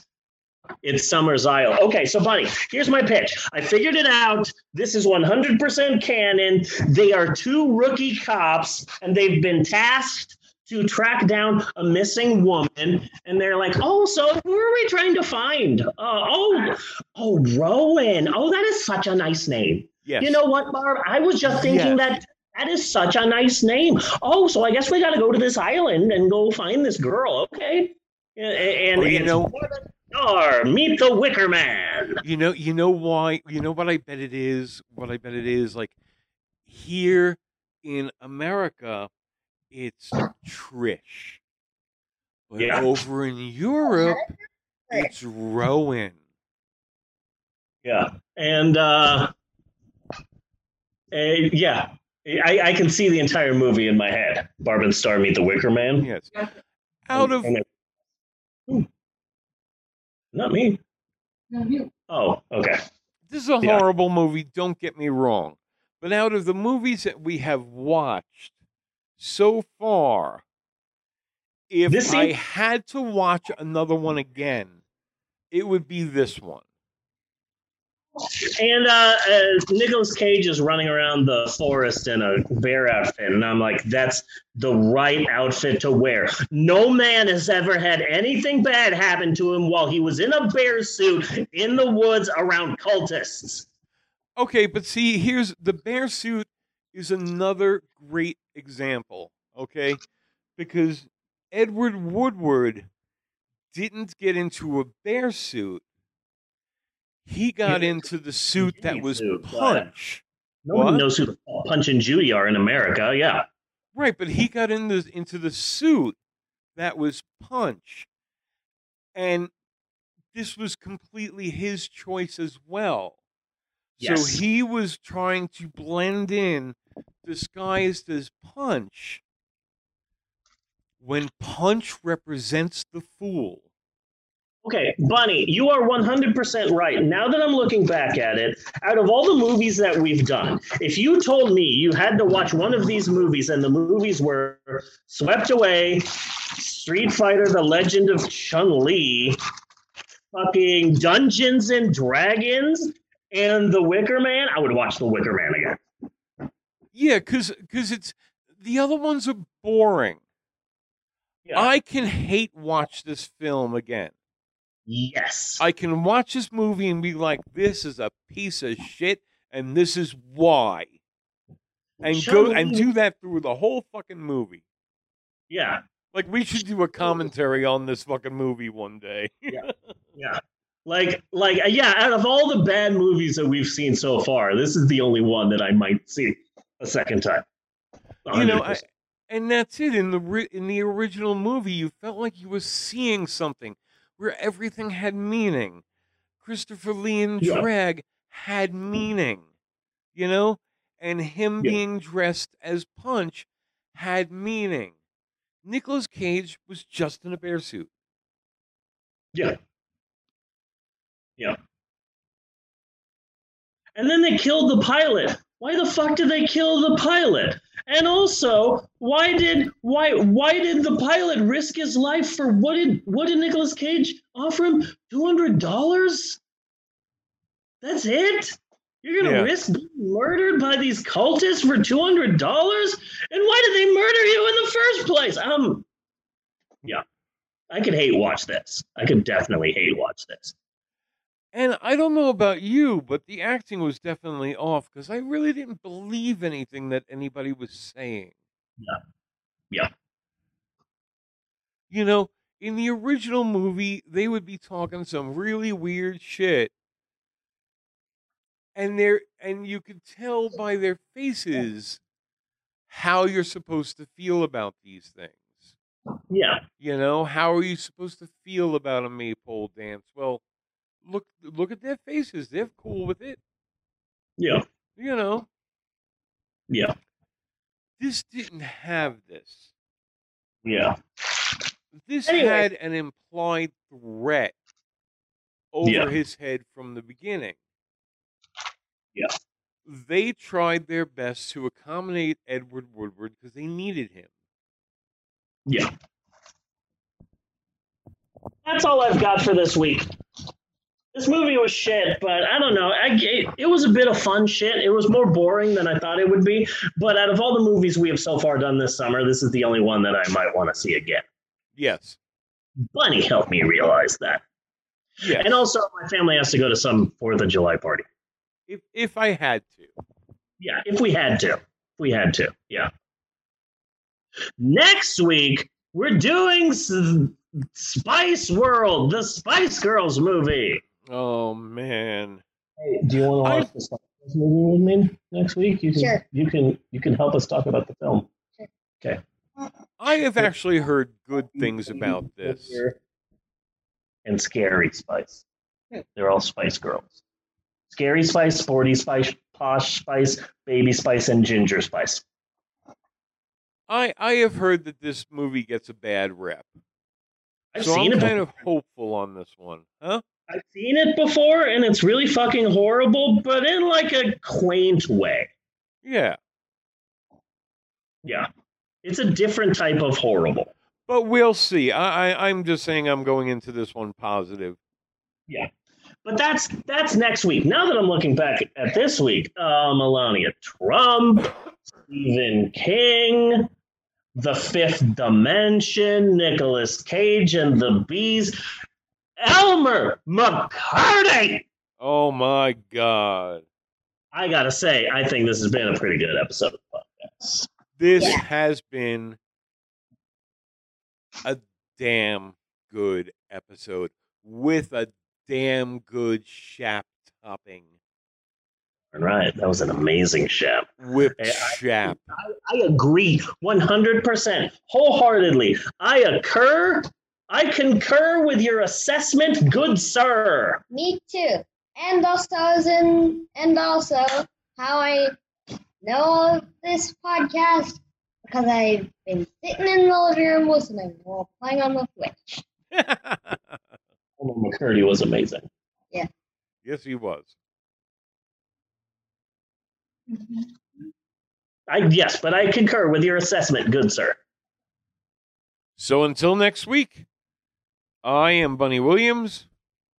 And I am Reverend Steve, and on behalf of Natasha and Maxwell and Bella and everybody else, I would like to say thanks for listening, and we will see you next week, you godless heathens. And you do waffles and poopy tuts. Yes. And you, and you rotting corpses. Nice. Way to tie it all together, Maxwell. Do do do do do do do do do do do do do do do do do do skitty pop a doo wow cut and print. And put it Cut and print.